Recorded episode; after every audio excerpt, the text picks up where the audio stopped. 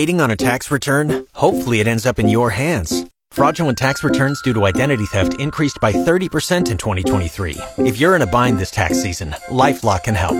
Our US-based restoration specialists are experts dedicated to helping solve your identity theft issues. And all LifeLock plans are backed by the Million Dollar Protection Package. So we'll reimburse you up to the limits of your plan if you lose money due to identity theft. Help protect your information this tax season with LifeLock. Save up to 25% your first year at LifeLock.com slash aware. The Audio Vault on 94.1 San Antonio Sports Star is brought to you by AA Best Bail Bonds, 225-2121, or online at mybestbailbonds.com. Joe Reinagle. That's the third time in seven seasons. The San Antonio Spurs are the NBA champions. Jason Minix. They go back to Big D as Super Bowl champions. Dallas 52, Buffalo 17. It's the Blitz on 94.1 San Antonio Sports Star. It is the Blitz here on 94.1 San Antonio Sports Star. Joe Reinagle on vacation. I'm Jason Minix. It's going to be a good Thursday afternoon because it started off as a great morning unless you were stuck in traffic, but you're welcome. Yesterday we got off the show at, at 5.30 for baseball, right? And I thought, man, I've got 30 minutes to get to the wash tub and get my car cleaned. Because that rain that we had on Monday had those water spots on it, was looking like crap, right? So I go over to the wash tub yesterday, get there just in time, get my car washed, and of course today it rains. So you're welcome.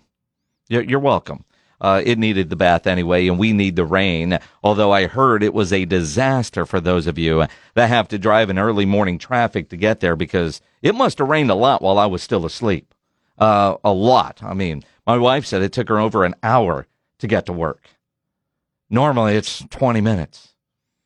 I 10, 1604, all parking lots. But we need the rain. kind of like we need to win the lottery.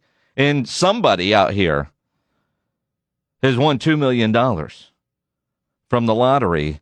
According to the, the, the deal, the HEB at Grissom Road, somebody won $2 million. Two. Two. It wasn't me. Clearly, it wasn't James Pledger. Because if there was ever a day for James Pledger to have uh, uh, birds up, if you will, and tell me to go to hell, it'd be today because we've been fighting today, apparently, like brothers. And I know that because we're not really fighting. But James isn't talking to me. He's ignoring to me. He, he's leaving his studio and slamming the door left and right because he put a ridiculous video today up online on our socials at SA Sports Star that just screams of the little brother needing attention. If you don't know what I'm talking about, go check out on our Instagram page. Is it on Twitter as well? Did you put that on Twitter? Or the digital guys? It's everywhere. If we've got a social channel, uh, it, it's on there and it's just little brother screaming for attention. It's one of the more ridiculous arguments that you can have. And look, I I know. All right, you know, there's one dude on Twitter that oh yeah yeah, and and it's dumb. It's dumb. We'll get into that in, in a little bit. It's almost as well, not quite as gross as the uh, story that's that's out there about the uh, I don't know family member of the people that owns Buc-ee's, the son of the Buc-ee's co-founder has been accused of using hidden cameras to spy on people in uh, bathrooms. Yeah. Yeah. Everybody knows Buc-ee's is about their bathrooms and beaver nuggets. Guy named Mitchell Wasek, 28, facing accusations he secretly recorded males and females using toilet, showering, changing clothes, and having uh, sex, according to arrest affidavit obtained by KXAN TV in Austin. Apparently, um, they were at a guest house, uh, the lake house that the family owns, not at the convenience store, which is good news. But um, friends uh, took a camera and found dozens of videos of themselves and other people in the bathroom and in the bedrooms at the lake house that uh, Mitchell had access to. That's one of the more creepy things out there. You think about, you know, when you're in a hotel or when you're in Airbnb, hidden cameras. And and look, all right, I understand if you've got something in the bedroom and you get off on that, but in the bathroom watching somebody use the toilet, nobody needs to see that. Nobody, nobody needs to see that. Um, it, it's not there, but uh, yeah, I'm sure the uh, Buc-ee's people are thrilled to have a story like that uh, going on right now as as they uh, continue. Man, we've got a lot to get into on this Thursday afternoon, and we have a lot to give away today as well. You know, there there are. It's one of those weeks where I think there are three headline stories. I mean, the game of the week of the year in the NFL is Sunday night. Cowboys Niners in a game you can listen to here on 94.1 San Antonio Sports Star. But you also have Texas, Oklahoma in the Red River rivalry happening on Saturday. And for the Aggies, not getting overshadowed this week by Texas because they've got Alabama coming to town. And the last time Alabama came to College Station, Alabama went home with a loss. What a weekend in football. What a weekend for football for us. And, and on Monday, there's going to be either a lot of really unhappy, pissed off people or a lot of real happy people, depending on how the weekend goes. But this is one of those weekends where, you know, you don't have things scheduled. You know, appointment television, appointment television, appointment television, because you're going to be somewhere watching these games. These games aren't the kind that you could say, all right, well, I'll watch a little bit and check the score a little bit later. All of these games require 100% attention. All of them. Uh, it, it, there, there's going to be so much going on, so much going on this weekend when it comes to football. And the Houston Texans, they've got a big game as well in Atlanta because Houston, as we've talked about here, playing really good football. And what I'm seeing from Texans fans, like James Pledger, you don't know how to handle success. You just don't, which is a shame. It's a shame. Yeah, Pledge, you can look at me like, what am I talking about? You don't know how to handle success. We talked about, and you can, and you know this, you know, back on, there is a reason for Houston Texans fans to be excited. You know, the hiring of DeMeco Ryans, clearly they got the right quarterback in CJ Stroud. But then James Pledger and other Houston fans, at least one that I know of, Joshua, I see you there. I know who you are. CJ's better than Dak. He's not. He's not. And if you think anybody right now that's a Cowboy fan would rather have CJ Stroud than Dak, no matter how much they might not like Dak, CJ is four games in. Give the kid credit for an incredible start to his NFL career. But at this point, it's not even as good as Dak four games into his NFL career. It's just, it's not there yet. Will it get there? Maybe, potentially. Yo, James, you could tell me on your video that he has a higher ceiling. Well, of course he does. He's four games in to his career. Dak is eight years into his. We know what we have with Dak Prescott. CJ Stroud is still a work in progress. We'll dive into that. But since James, you asked the question, on your video, would you rather have Dak or CJ as your quarterback leading the Cowboys? We'll ask you. 210 656 ESPN, 656 3776. You can call, uh, you can text, you can tweet, X, whatever, at Jason Minix, at SA Sports Star. Can't believe we're diving into that, but we will. Your calls as we continue here on the Blitz on 94.1 San Antonio Sports Star. It is the Blitz here on 94.1 San Antonio Sports Star. Joe Reinagle on vacation. I'm Jason Minix. Thursday night football tonight. Bears, Commanders here on 94.1 at San Antonio Sports Star brought to you by Flight by Yingling. It's also a reminder to get your picks in at sasportstar.com or A Awesome Tickets Pro Football Pick'em Challenge. Weekly winners get a $50 gift card to Five Oaks Ace Hardware on Thousand Oaks at the end of the year. Whoever has uh, the, the most right, the grand prize winner, $1,000 worth of tickets from A Awesome Tickets.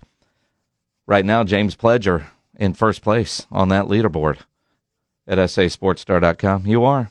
I checked it earlier. Ryan made me record a video. I'm in second, tied for second. You're tied for first, but yeah, uh, you got a one game lead on me. But you're winning prime picks. But I am winning prime picks, which we'll do tomorrow. Um, I, James, you you posted a video today at sasportstar.com. And I felt like you took a page out of Rudy J's troll bag. But I know you as a Texans fan, you're so excited about CJ Stroud that I think you've lost sight of reality. Handle the success. And hopefully CJ Stroud will get there. Um, he looks like the right guy. He really does. And everybody wants to talk about, you know, his first four games. He hasn't thrown an interception yet. He's had 151 pass attempts.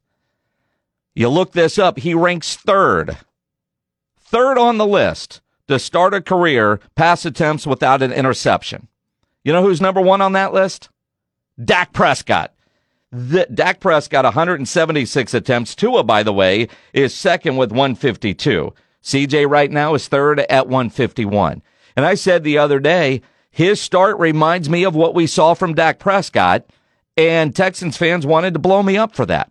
He came in, he played extremely well, played within the offense, and he made smart decisions. And that is what we're seeing from CJ Stroud. Talked about this on Tuesday with Indy Kalu. CJ doesn't seem to make the same mistake twice. He doesn't. He's a, uh, what did Indy call him? A film study rat. You hear gym Rats, he's in the film room. He's doing everything, right? And I know, James, you're controlling all the comments that are going on there. And if you're a Texan fan, fine. And I know there are Cowboy fans that would like to have anybody but Dak Prescott.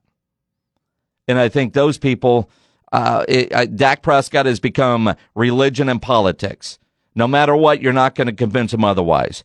Dak is off to a great start this year. He's playing smart football. He's playing within the new offense, which looks different so a lot of people think, why is everything short? Why is he checking? That's the way Mike McCarthy's West Coast slash Tex Coast offense is designed.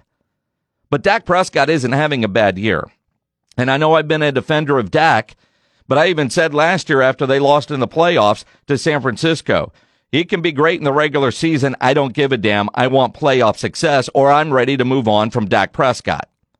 I also live in reality. Until the Cowboys have a real replacement for Dak Prescott, you're stuck with this guy. So you got to make the most of what you have with Dak Prescott.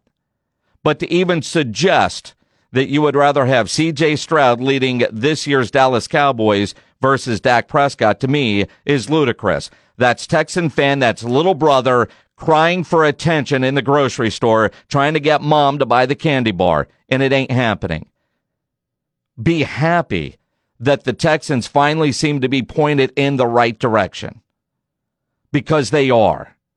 The Houston Texans are playing far better football than anybody thought they would at this point, especially with some of the injuries that they're dealing with on the offensive line. And they're getting steady play from their quarterback. They're getting great play.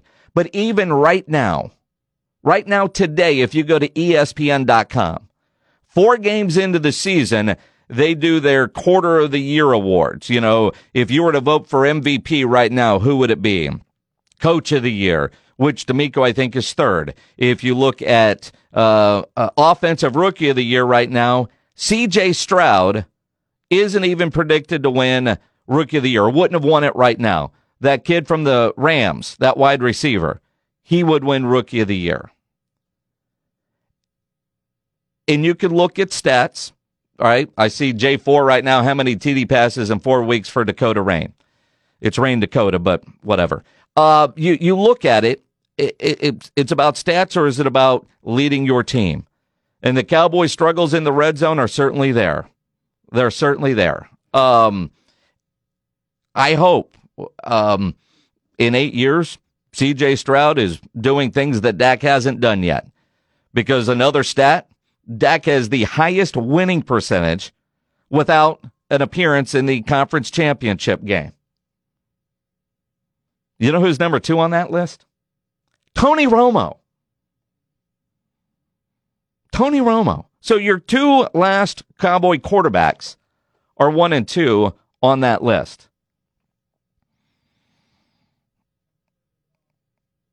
It's organizational too. The curse of Jimmy Johnson. Jerry put that man in the ring of honor. Maybe the curse gets lifted. 210 656 ESPN 656 3776. Greg, you're on the blitz. What's up, man? How you doing, sir? I was man. One thing you just hit on it right there, and that's exactly what I wanted to say. It's not the fact that I don't like Dak Prescott. Okay, I think he's a great dude, you know, on and off the field, whatever the case be. I just we're just in that Tony Romo phrase again. The mm-hmm. same thing. There's hopes, hopes, hopes, and then it's him that does not come through, no matter how we want to see it. And well, it, and if and, and, you're ahead, right, and you're, you're right, Greg. It's all about postseason success. That's how we judge quarterbacks is can you win in the playoffs?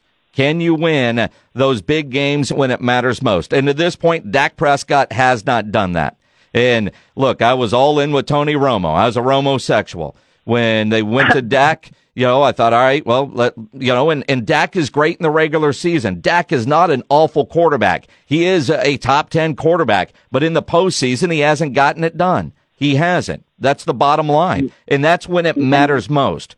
But to say right now you would rather have CJ than you would Dak Prescott, it's immature. Um, I hope CJ Stroud has playoff success a lot sooner than we've seen from Dak Prescott, which right now hasn't happened yet, because that's when it's going to matter.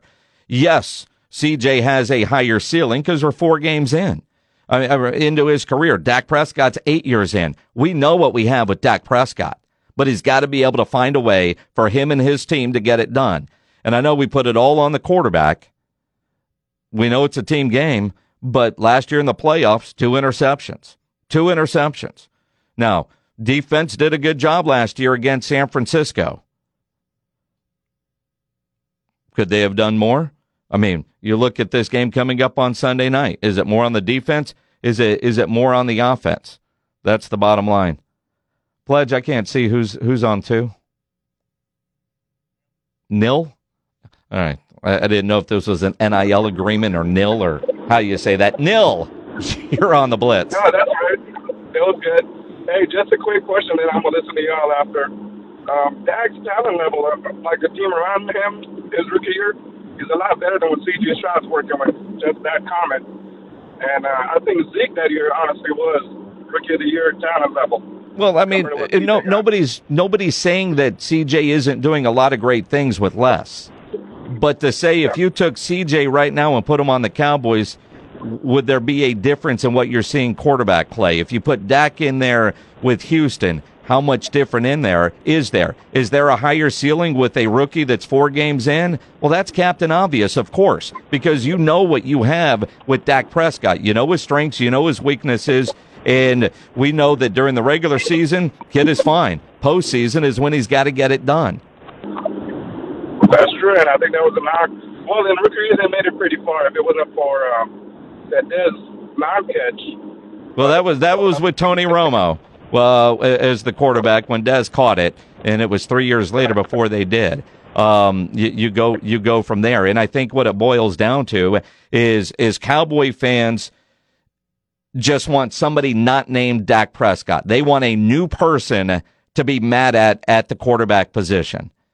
Because I honestly, there's probably 20 teams in the NFL that would love to have Dak Prescott as their quarterback. There's probably 20. You know, there are 10, 12 teams that are very comfortable with what they have at quarterback right now. And I think the others would love to have the problems of having a Dak Prescott. And again, regular season isn't the issue. You look at the offensive numbers, you look at back to back 12 win seasons, you go from there. I, I, mean, it's all about what you do in the playoffs. It's, it's all what you do uh, in the playoffs. But go comment on James Pledger's video because it's entertaining. It, it's entertaining. And for the Texans and Texans fans, when you're always comparing to Big Brother, you always look like Little Brother. The Texans have something. The Texans really do. They're pointing in the right direction. And I want to give you credit for that. I want to jump on board. I want that success for the Houston Texans. And if you've listened to this show for uh, any length of time over the 15 years that I've been doing it here on 94.1 San Antonio Sports Star, you know that I'm a Texans fan. I like them. They're my my my side chick, my number two team, my AFC team. That until uh, you know Bill O'Brien kind of ruined it for a while, and then you know you know how bad the last couple years were. They weren't worthy of the attention. They're back to getting that attention, and enjoy it because it's a fun ride. I love what the Texans are doing in the direction that they're going. Just don't be ridiculous with this. CJ's better than Dak. He's not. Not yet. Not saying he won't be, but not yet. Not four games in. But I love the direction that he's going. It's the Blitz here on 94.1 San Antonio Sports Star. Cowboys Cardinals on a Sunday night. Rolando Cantu, former offensive lineman with the Arizona Cardinals. He's on the broadcast Sunday night on Telemundo, and he will join us next here on the Blitz on 94.1 San Antonio Sports Star. Right now, though, we've got a $50 gift card to give away to McDonald's. A $50 gift card to McDonald's. You can win that right now if you're caller number 9, 210-656-ESPN, 656-3776. The $50 McDonald's gift card brought to you by Marvel Studios Loki Season 2. Uh, the God of Mischief is back with six new episodes on Disney Plus streaming today. So try the new McDonald's Loki meal. The new Loki meal at McDonald's that is featured in season two uh, includes James Pledger's favorite. You get a 10 piece chicken McNuggets, quarter pounder with cheese, or a Big Mac paired with medium fries, a medium soft drink with sweet and sour sauce, but not your average sweet and sour sauce. It features branding inspired uh, by the second season of Marvel Studios show uh, Loki which you can stream uh, starting today at Disney Plus. That $50 gift card right now Caller number nine, 210 656 ESPN, 656 3776. 94.1 San Antonio Sports Star. Joe Reinagle on vacation. I'm Jason Minix. The game of the week of the year in the NFL Sunday night, the Dallas Cowboys taking on uh, the San Francisco 49ers. Let's talk about it with Rolando Cantu, who joins us now uh, on the Buyers Barricades guest line. Uh, Rolando played in the NFL and offensive lineman for the Arizona Cardinals, and he's going to be on the broadcast Sunday night on Telemundo. Uh, and from McAllen, Rolando, appreciate you taking the time to join us here on the Blitz in San Antonio. Hey, Jason, thanks for having me on, man. Yeah, hey, Sunday Night Football is on Telemundo. What better rivalry than, than we can match up, right? The Niners are hosting the Cowboys. We know the pit's going to be lit in South Texas, man. I, I hope this game goes uh, you know, lives up to the hype that, that it's supposed to be. Well, I mean, you think about the, the heavyweight match, the history of the two, and I know when you know growing up, you you you know, South Texas, you grew up as a as a Cowboy fan and you played for the Cardinals, but you look at the rivalry between the Cowboys and the 49ers and the fact that San Francisco has ended Dallas's last two seasons in the playoffs. When you've done your interviews this week preparing for the broadcast on Sunday night, how much of the Cowboys talked about that with you guys? You know that that's that's been an on, ongoing uh, conversation throughout the whole week, and they they remember and kind of from last week, right? The, the game that that ended with with uh, the the Cowboys going back on track versus the Patriots. You kind of set the tone there with the last interview with Dak, and you know it, it's gonna be it's gonna be a brawl. I think it's gonna go down to the trenches, man. We have, you know, you have Trent Williams on one side, Colton McKivitz on the other side, the right and the left tackle for for the Niners. But then you have Micah Parsons, right? And that, that storyline where, hey, when is the defense going to hold up and, and make sure it shuts down Brock Purdy and Brandon Aiyuk and all these playmakers that, that the uh, 49ers have on offense. So when it comes down to this, this te- this this matchup on Sunday night means more than just your regular Week Five type of deal because you know there's playoff implications. They're both these both teams are top teams in the NFC, and I think it's going to go down to the wire, man. I think both teams are prepared this time around where they face off that they're pretty much, you know, uh, at par. You you do have, you know, superstars like Christian McCaffrey that's going to be able to, to to do a lot of a lot of things, you know, in the screen game, also in the in, in the mid in the in the middle middle of the field. But then you also have this this Dan Quinn coach defense that's tightening up that has Vander Esch looking like he's doing a lot better. That has Michael Parson and, and Lawrence just kind of dominating the trenches. So for me, it's going to be my eyes are going to be analyzing the trenches, man. It's going to be one of those type of games, Jason. Well, of course, your eyes are analyzing the trenches. You're an offensive lineman, which is the one area I, I, I have no idea. That's why I wanted to have you on as we visit with Rolando Cantu. He'll be on the broadcast Sunday night on Telemundo. But you played offensive line, and I, I, I say on the show all the time, I, I football, the offensive line is the one area where I just I don't know if a guy's doing well unless he's helping the quarterback up because I realize at that point he was probably the one beat and, and, gave up the sack. When you look at the Cowboys offensive line, and by the way, today was the first day the projected five starters actually practiced today. Yes. Tyron Smith will see. But w- when you look at the Cowboys offensive line with what's been in front of Dak Prescott, especially say in the Arizona game, did they have a good game against Arizona? You know what? I think they did. The, thing it was that you know Arizona came out just firing off the start, and and you know there wasn't much video, much high, much too much tape to play off of uh, uh, uh, Dobbs. But once you see this offensive line roll, like you mentioned, the five starters are back in. Not to diminish the the the, the work that T.J. Bass and and Hoffman and Richards and the Nugba, those those four backups have done in, in this past four weeks. But once you have your core players it, it's it's go time, man. And McCarthy knows he had a balanced game. The, um, I think the most balanced games he's had all year uh, versus the Patriots. I mean, literally 30 run plays, 31 or 32 pass plays. You have to make sure that you get these guys going fast. It starts by the center.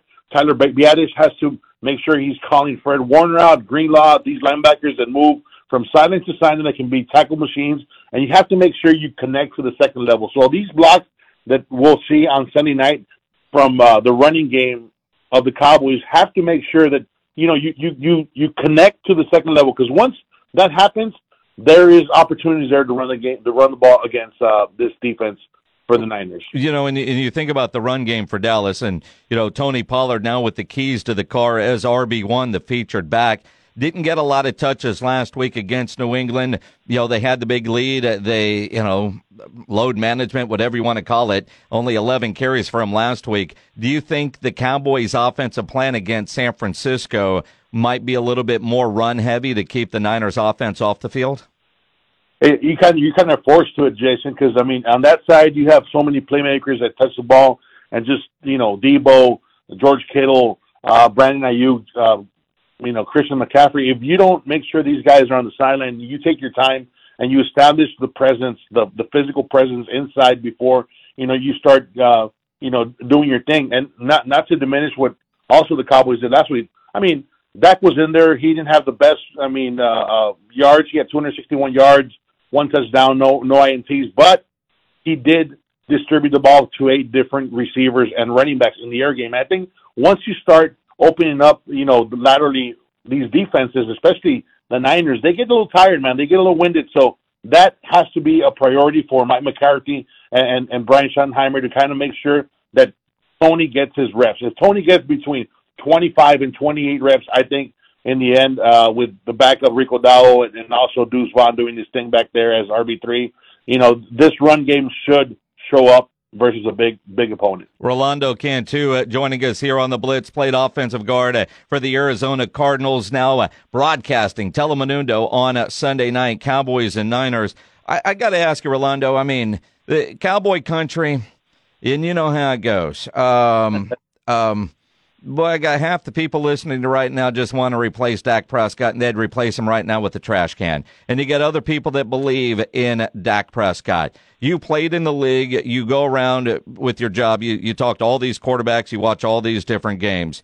What do you what do you, what do you what are your thoughts, honestly, of Dak Prescott? You can either love or hate Dak, but Dak at the end of the year he performs, and stat wise he's always there, Jason. I think this year there's a lot of pressure going into it. eight, eight years, right? Uh, because this time around there's there's there's a playmakers around him that I think are eager to kind of stand up and say, "Hey, I'm here." CeeDee Lamb, Michael Gallup, Brandin Cooks, you know, all these guys want to make sure they're on point. But I think for the most part, Dak always does his job.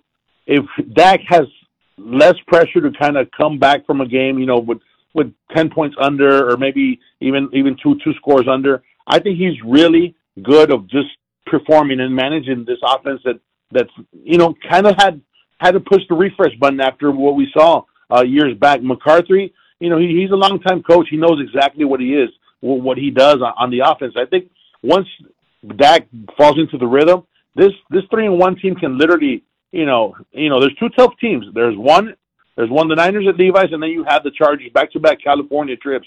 So if you get through these two these two uh, weeks, uh, then you hit the bye. I think you'll definitely be in a good shape. I think Dak's it. Dak Dak is is a franchise quarterback you need for the Dallas Cowboys. Well, and, and the question I have, and you know, just to pull the curtain back, I'm a fan of Dak Rolando, although Dak needs to get it done in the postseason, or in my mind, the Cowboys need to start looking for another quarterback. We've had eight years. Uh, you're right. You know, it, it it starts with the work that the quarterback puts in, and, and you know when it has to show up in the postseason, that's when it counts. I mean, the story of Brock Purdy last year, we we saw how he took that team on his shoulders, and he gained the respect immediately. You know, he's a captain this year. The the guy I've seen him play out at um, out at Perry High School in Gilbert, Arizona, since he started playing as his freshman year, and and you you realize that these guys are under a lot of pressure every single year in their playing career. I think Dak, is, I see him poised. I see him. You know, he's a veteran. He's a proven veteran that's done his job on his side. I just think he needs a little bit more help on the offensive planning, on the on the execution side. If he gets that this year, Dak's going to be fine. I think I see the Cowboys going into the playoffs this year. Rolando Cantu joining us here on the Blitz, played for the Arizona Cardinals, now broadcasting for Telemundo. When you think about the game coming up Sunday night, is it more on Dak Prescott on the offense, or is this more on uh, Dan Quinn and that Cowboys defense to contain all the weapons that San Francisco has? Yeah, it's going to be a tough one. I, think uh, Dan Quinn has to come up with a perfect game plan you know, you have to at some point, you know, either have a great tackle for a loss, even you know, get a fumble out there, uh, and try and go after this young quarterback. At the end of the day, he's a young quarterback, right? And you have one of the best edge rushers there is in Micah Parsons. I think if this guy, you know, he's going to go against the best. That's just bottom line, and and they're going to try and and and and and really defend him. Maybe even put a little bit more help on whatever side he lines up, and don't don't even think about even having like maybe a running back, a chip block down there, and and making sure he's slowed down. But once he measures your punch uh, off of, a kick slide off of the pass protection, I mean it's on. I think Parson, if he gets he gets on early, he'll definitely make sure this defense shows up. I mean, I, I like what they have on defense. Obviously, Diggs going on is, is a big loss, but you know ha- having veterans like Malik Hooker, you know J- Jayron Kearse out there in, in the safety positions, you, think that these guys are, are, are ready and, and, you know, ready for this challenge, right? Then you have, uh, in the mid, mid level, you have Line Vander Esch who looks more fresh because everybody's kind of going towards the pass protection where Mike is at. And then on the, on the river side, you have DeMar- Demarcus Lawrence who's actually doing, having a great season. So these, these guys know what the task is in front. I think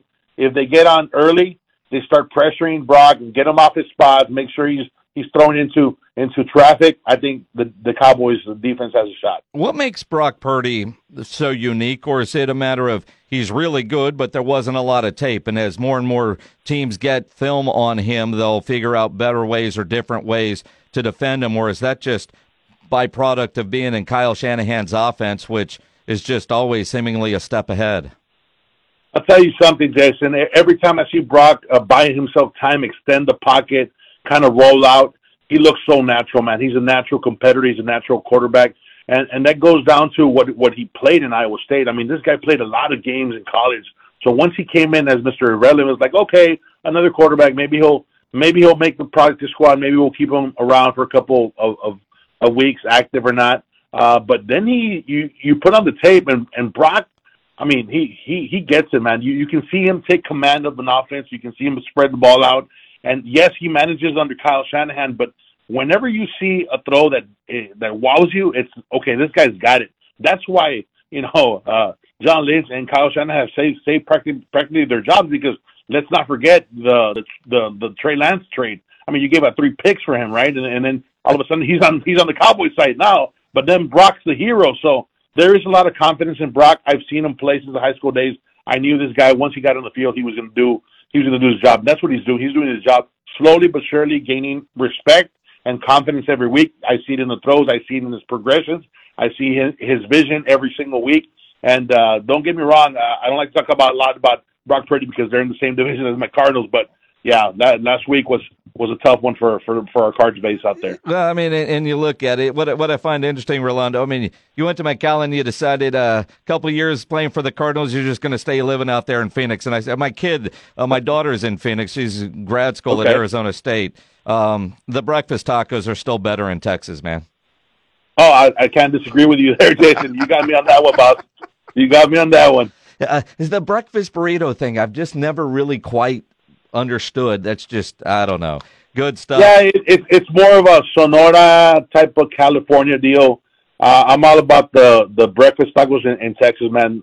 Flour tortilla, you know, can't go wrong with with one of those homemade tortillas, and, whatever you want to put in it, I'm good with it. There you go. Rolando Cantu, uh, always appreciate the time. Have fun on the call Sunday night on uh, Telemundo. Appreciate you joining us this afternoon. Thank you, Jason. Appreciate it. Rolando uh, Cantu on the Buyers Barricades guest line where they provide traffic control, rental, and sales for San Antonio and beyond. Uh, online at buyersbarricades.com.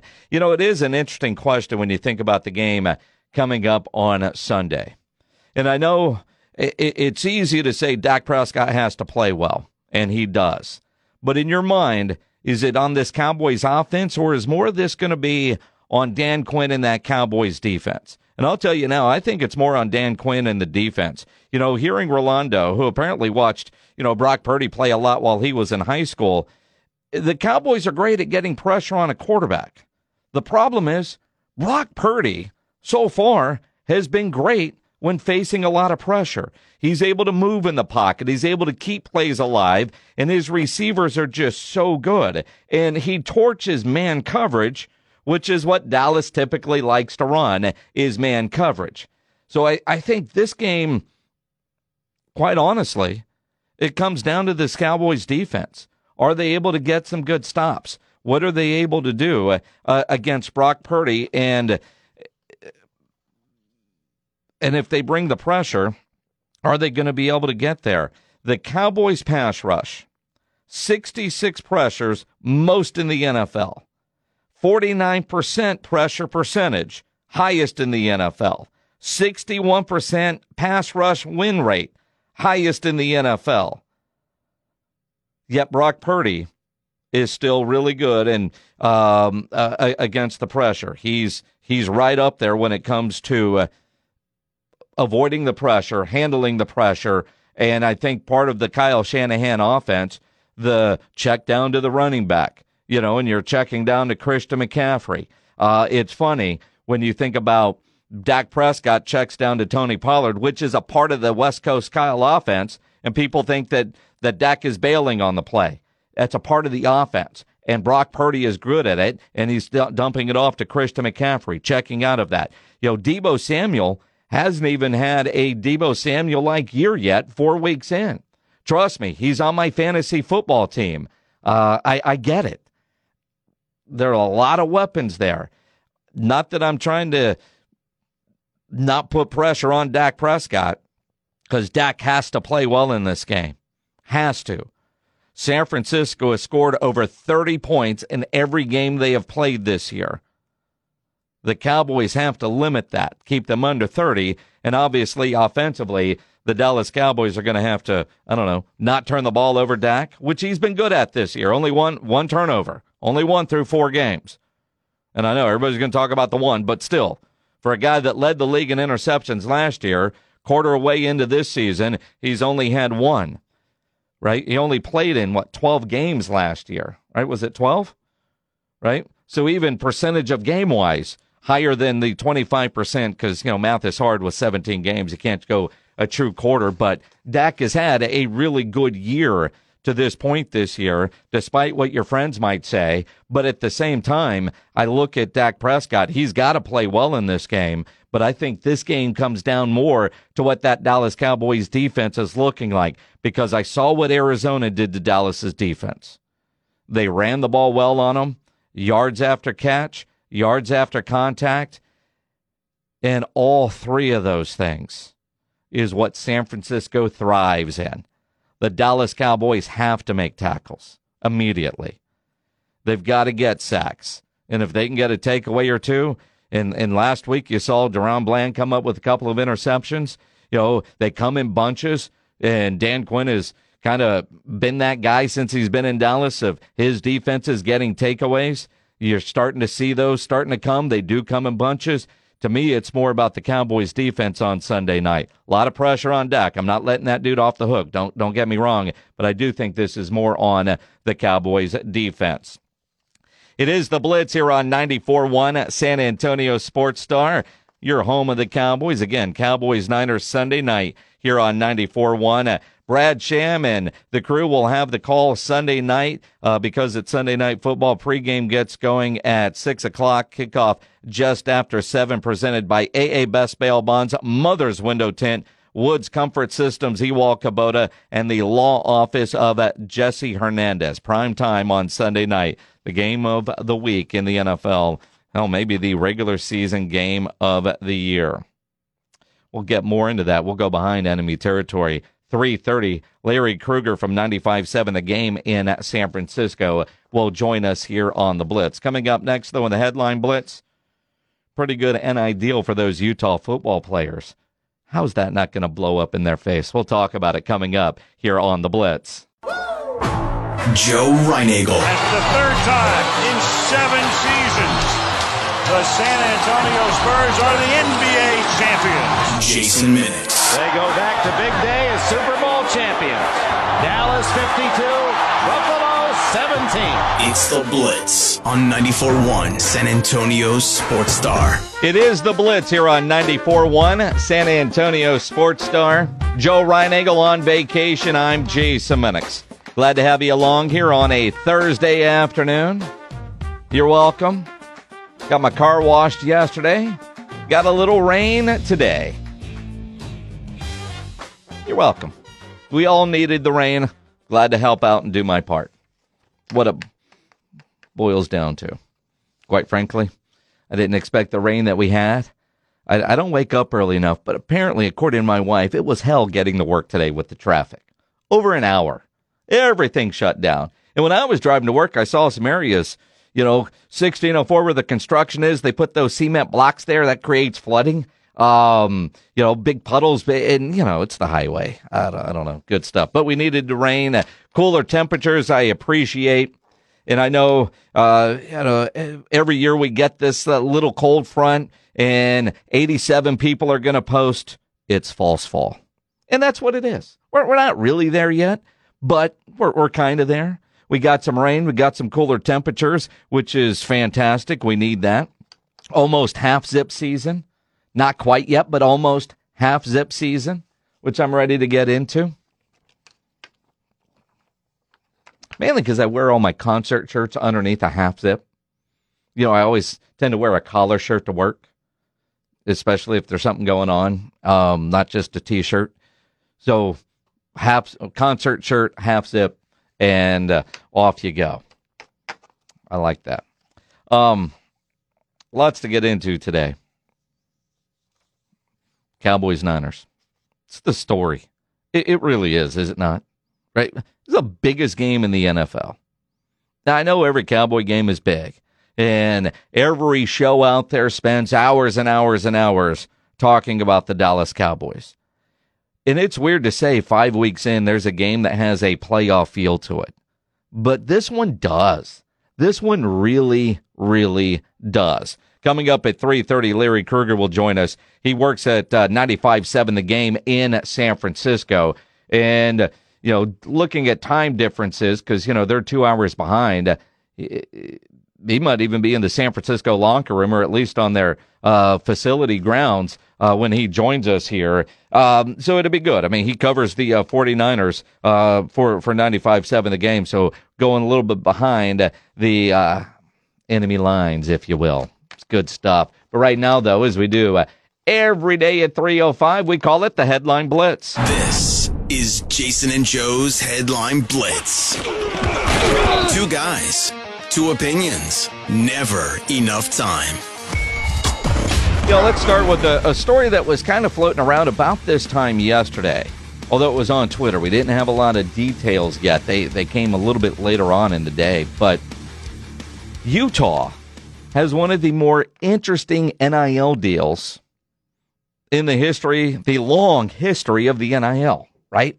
And I just look at this and I don't see how this really ends well. I, I, I really don't. Although, really cool, maybe, but the collective for the Utah Utes are getting brand new Ram 1500 Bighorn trucks for all 85 of their scholarship football players.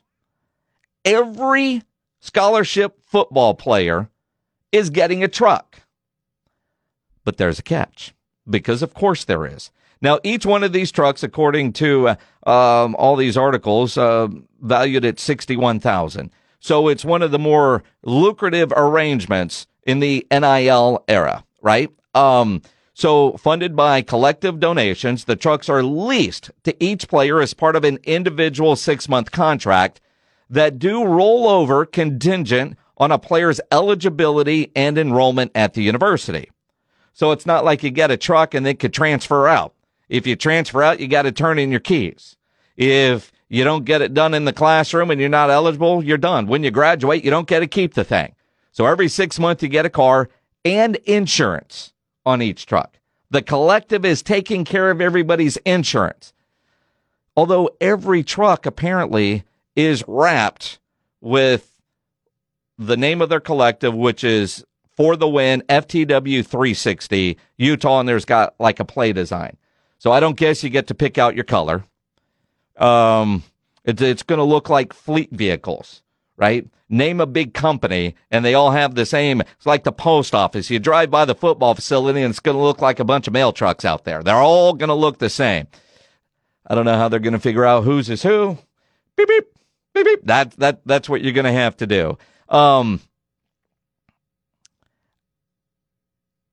I think this is great. Uh, not all of them are dead, are, are, are not every player has theirs yet because the dealership has ordered over a 100 trucks and they're being driven in. Apparently, there's a auto worker strike going on, so they're trying to get all this done while all this is happening because it's not like the dealership had 100 trucks ready to go sitting out there. Um, individual six month leases. So does that mean in six months, kid that graduates, you're getting a used truck?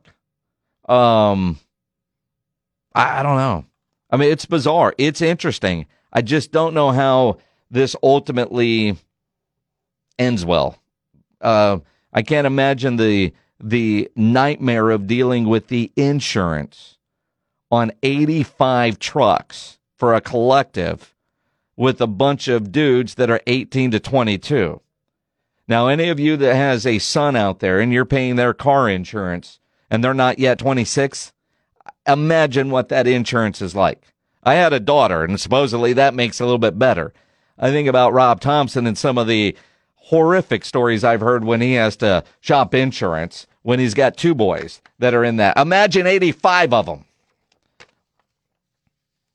But if you're the kid, man, that's awesome. And you wonder when it's time to transfer, you know, all right, well, Mr. Other University, all right, you're going to give me X. How much money? How much? What about a truck? because I've, I've got a, I've, I've got a truck right now with Utah. I don't want to lose my truck. You know, it's like a company car. And that's kind of, I guess, how if you're Utah, the collective, you're looking at it. It's like having a company car. And when you no longer work for the company, you got to turn in your keys. I'm wondering if some other kids are going to work deals to get uh, gas cards and have a completely free ride. And I'm sure there's somebody that will do that. You got you see where I went there, Pledge? Yeah. This collective, man, the, the NIL stuff, all 85 get a vehicle and their insurance taken care of. Mm. Joel Embiid says he will play for Team USA, the Olympics 2024 in Paris. Pop found out today from the media. The stronger the team, the better. You know, international competition is tough I didn't know that. Has he decided to play with USA? Yeah, that's that's great for us. That is great for us. And, and again, Team USA, Paris, it, it's good stuff there. Um, all the wild card series, they all swept. The uh, Rangers, Twins, Diamondbacks, Phillies, all of them moving on. So the best of five uh, division series are all set. All the game ones are on Saturday. Houston at home hosting Minnesota. Verlander gets the game one start. Texas will be in Baltimore. On the NL side, Arizona at the LA Dodgers, Phillies at the Atlanta Braves.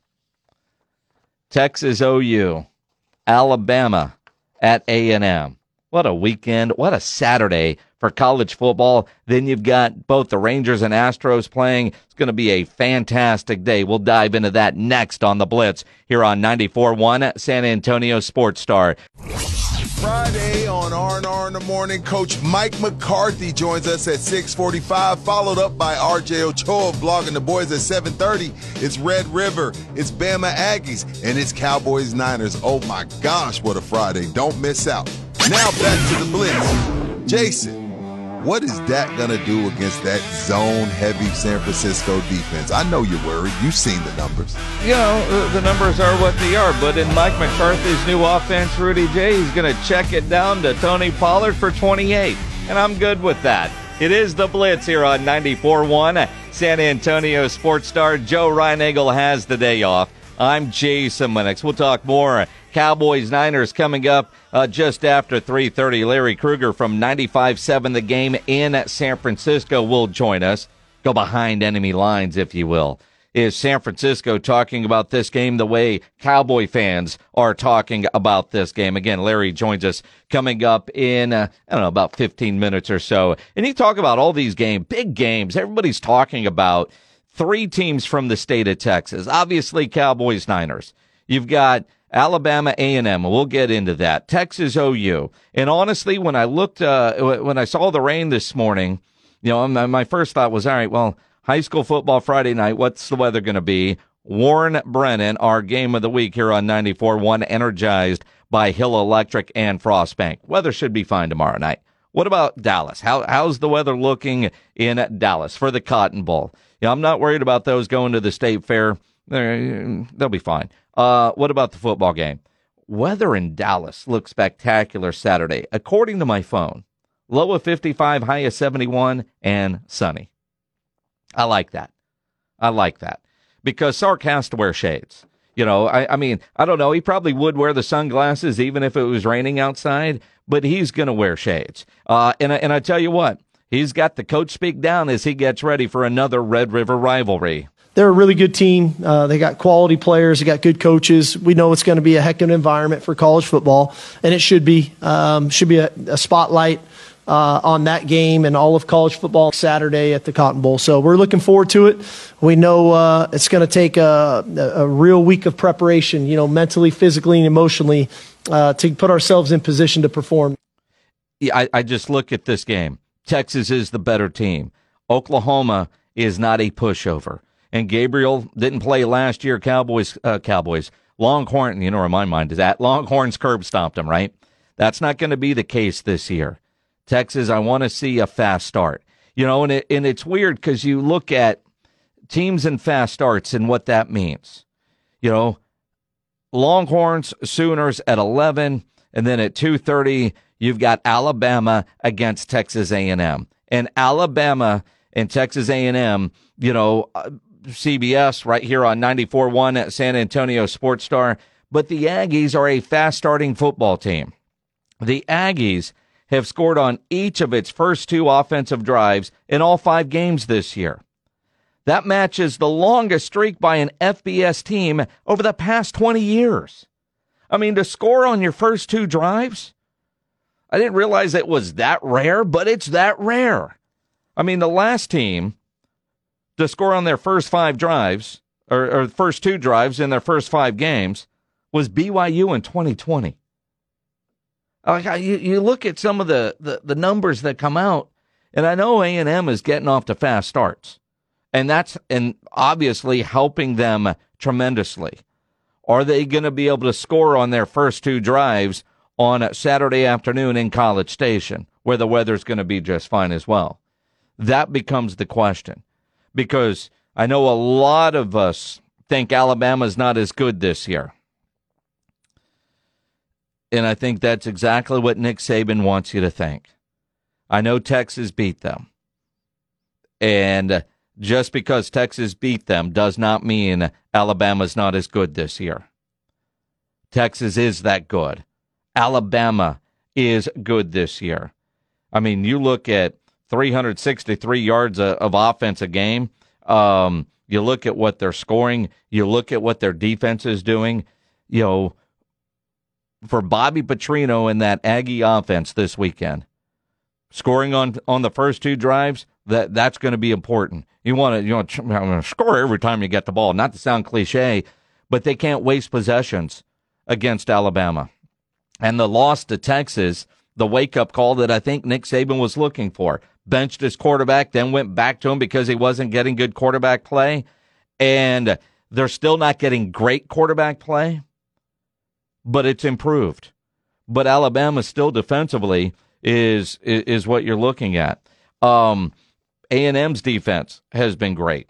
Uh, I, I really liked what A&M did against Arkansas on Saturday, which gives me a lot of confidence for the Aggies this weekend against Alabama. Because if we would have watched A&M just get out physical and out uh, manhandled and beat up by Arkansas, and then to turn around and have to play Alabama, I'd say, man, there's just, you know, no. But we didn't see that. We saw Alabama take it to Arkansas. We or A and M take it to Arkansas. And so this weekend against Alabama, I, I think they're ready. And and you know another weird stat, Jimbo Fisher has a chance to become the first Nick Saban uh, assistant to beat him twice.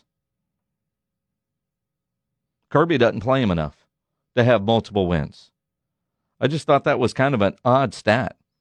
Now, only Gus Malzahn, Dabo, and Hugh Freeze actually have multiple wins over Nick Saban but Jimbo could be the first of his assistant coaches to get two wins over Nick Saban. The question you really have, and watching Nick Saban on the Pat McAfee show earlier today, I had it on in the office. And Nick Saban is one of those guys, right? Um, take shots at the media all the time you know, the rat poison, all the different kind of comments. Yet he doesn't turn down many national interview requests. He'll turn down local ones, but if he can get on a national show, he's going to take it every time, seemingly every time. And I guess he's got a weekly with Pat McAfee, which getting the schedule there uh, and on his schedule every week with McAfee. But again, I mean, it's all recruiting for Nick Saban but he kind of sidestepped it a little bit with with McAfee today. But you know, their last trip to College Station, you know, they were damn near three touchdown favorites and lost in overtime to the quarterback that's now at UIW, putting up big numbers. And now I know UIW plays Saturday, but it's another game they should win by fifty. Um, I, I look at at at Nick Saban, and will he lose twice in the same stadium. I mean, my Aggie friends very nervous about this Saturday. Very nervous about this Saturday, as they should be, but not the typical. It's it's almost like, man, I, I, I want to believe, but until I see it, I can't believe. I want to believe it, but until I see it, it's going to be such a great Saturday at college football. I mean, what we, we got so many good matchups a handful of top 25 matchups, and then other teams like A&M still not ranked, which they should be. A&M should be ranked. The way they have played this year, what they have done, what they've done so far in the SEC, uh, I look at them and go, how are they not ranked? Um, can they get the tackle for losses? They've been good at that this year. They've been good at putting teams in second and long and third and long. And if they can do that to that Milrose guy, they'll have a great opportunity because that's how you beat this Alabama team. That guy will complete some passes, but he's not going to beat you with his arm. So if you make it to where he's got third and longs, A&M's defense is good enough to get off the field. And I love the way Max Johnson played last week against Arkansas. That offense is going to be able to move the ball on Alabama's defense. It's heavyweight fights everywhere. I mean, you think about it.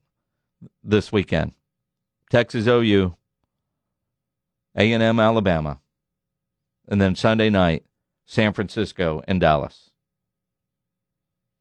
Monday is going to be one of those days where, you know, I mean, we're all, uh, everybody's either going to be smiling and happy and trying to figure out my hat shirt combination or pissed off at the world and, and call in sick, uh, kind, kind of thing. It, it feels like it could be one of those kind of days. Don't forget, we are your home for A&M football.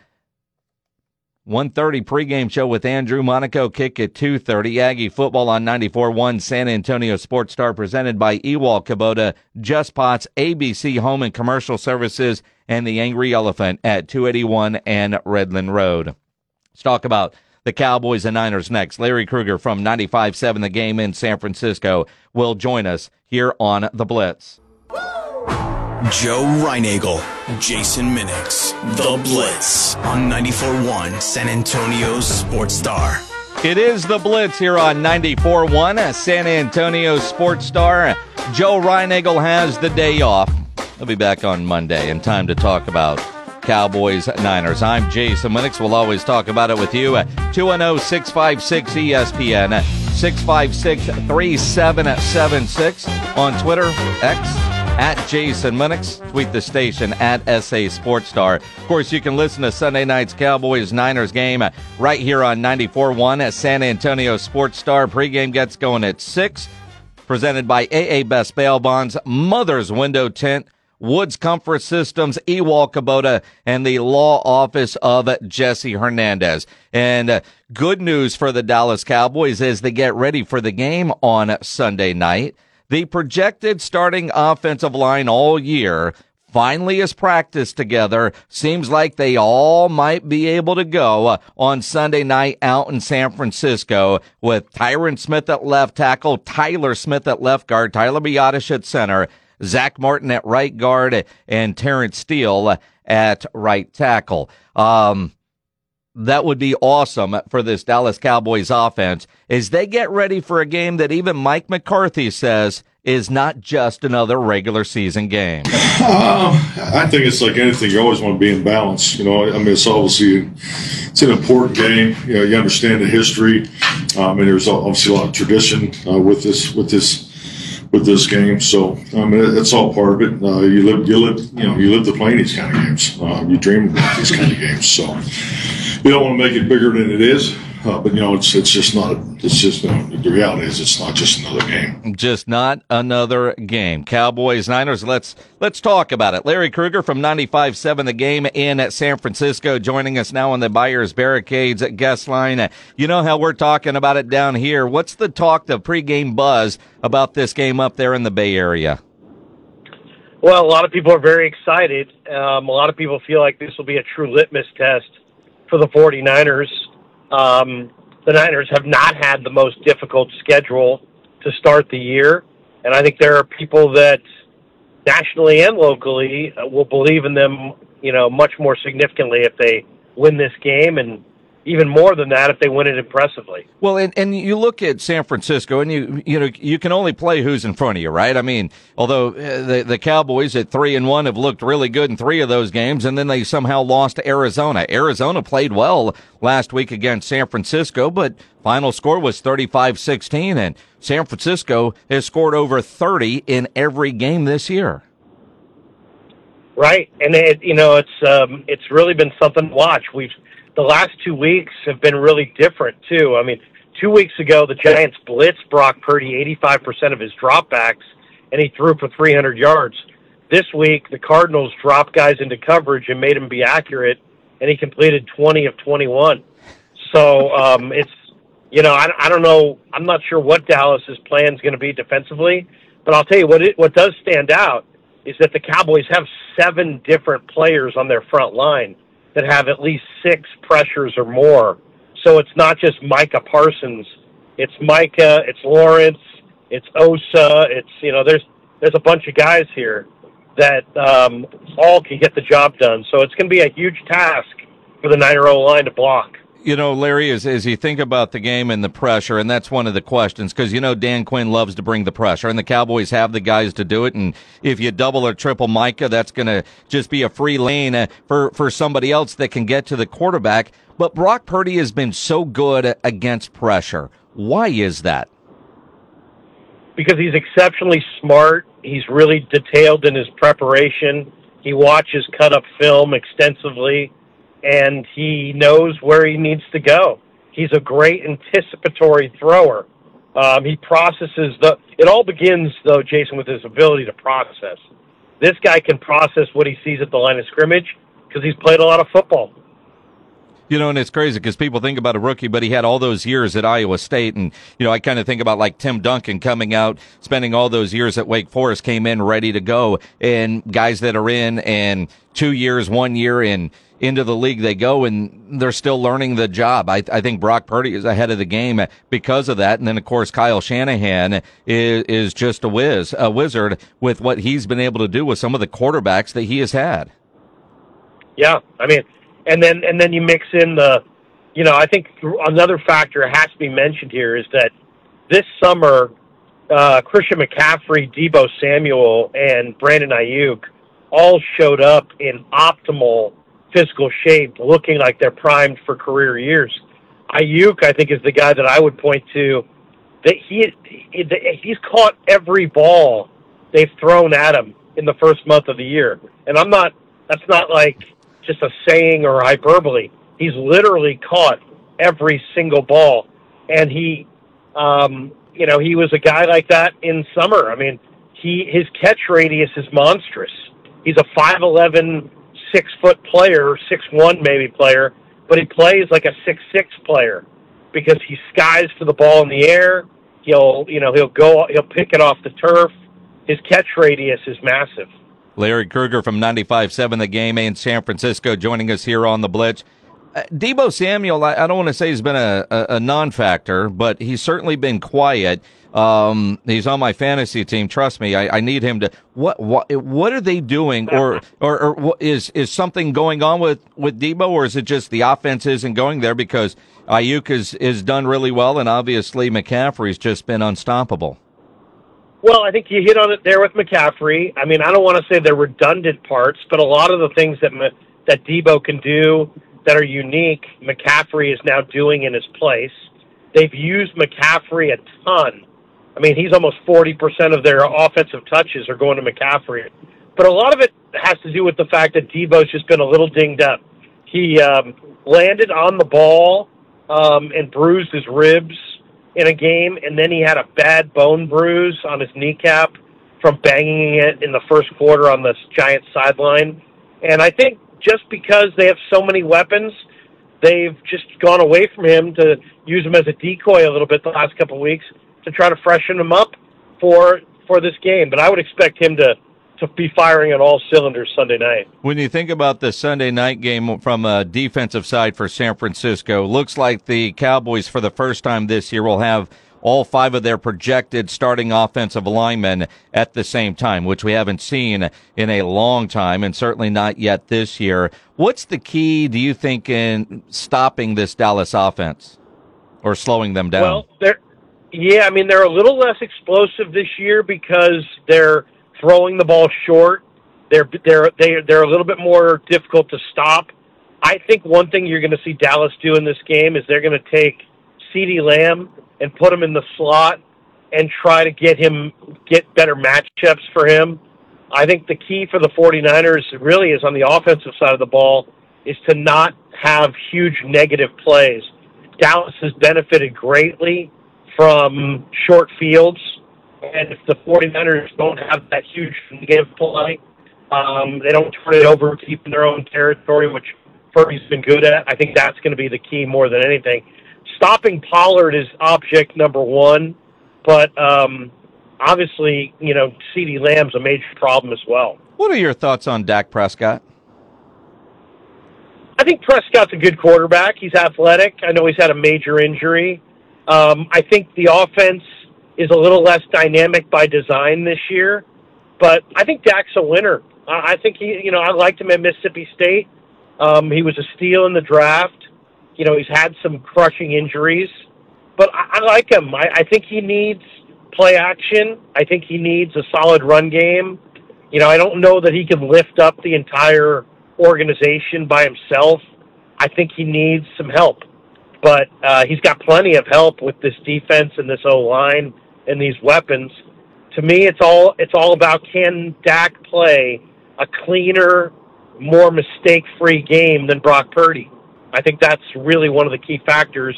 I think it's going to be difficult to do because Purdy's playing really clean football right now. Yeah, I know. I was I was asking earlier uh, here on my show. Um, is, do you think this this for the Cowboys to go into San Francisco and get a win is it more on Dak or is it more on the Cowboys defense? And quite honestly, uh, not trying to cover up for Dak, but I think this Cowboys defense has to play at an extremely high level tackle because San Francisco's good, so good after the catch, breaking tackles and, and YAC yardage. And, and, you know, Purdy's so good under pressure. Can they get to him and maybe make him make a mistake, throw an interception or two?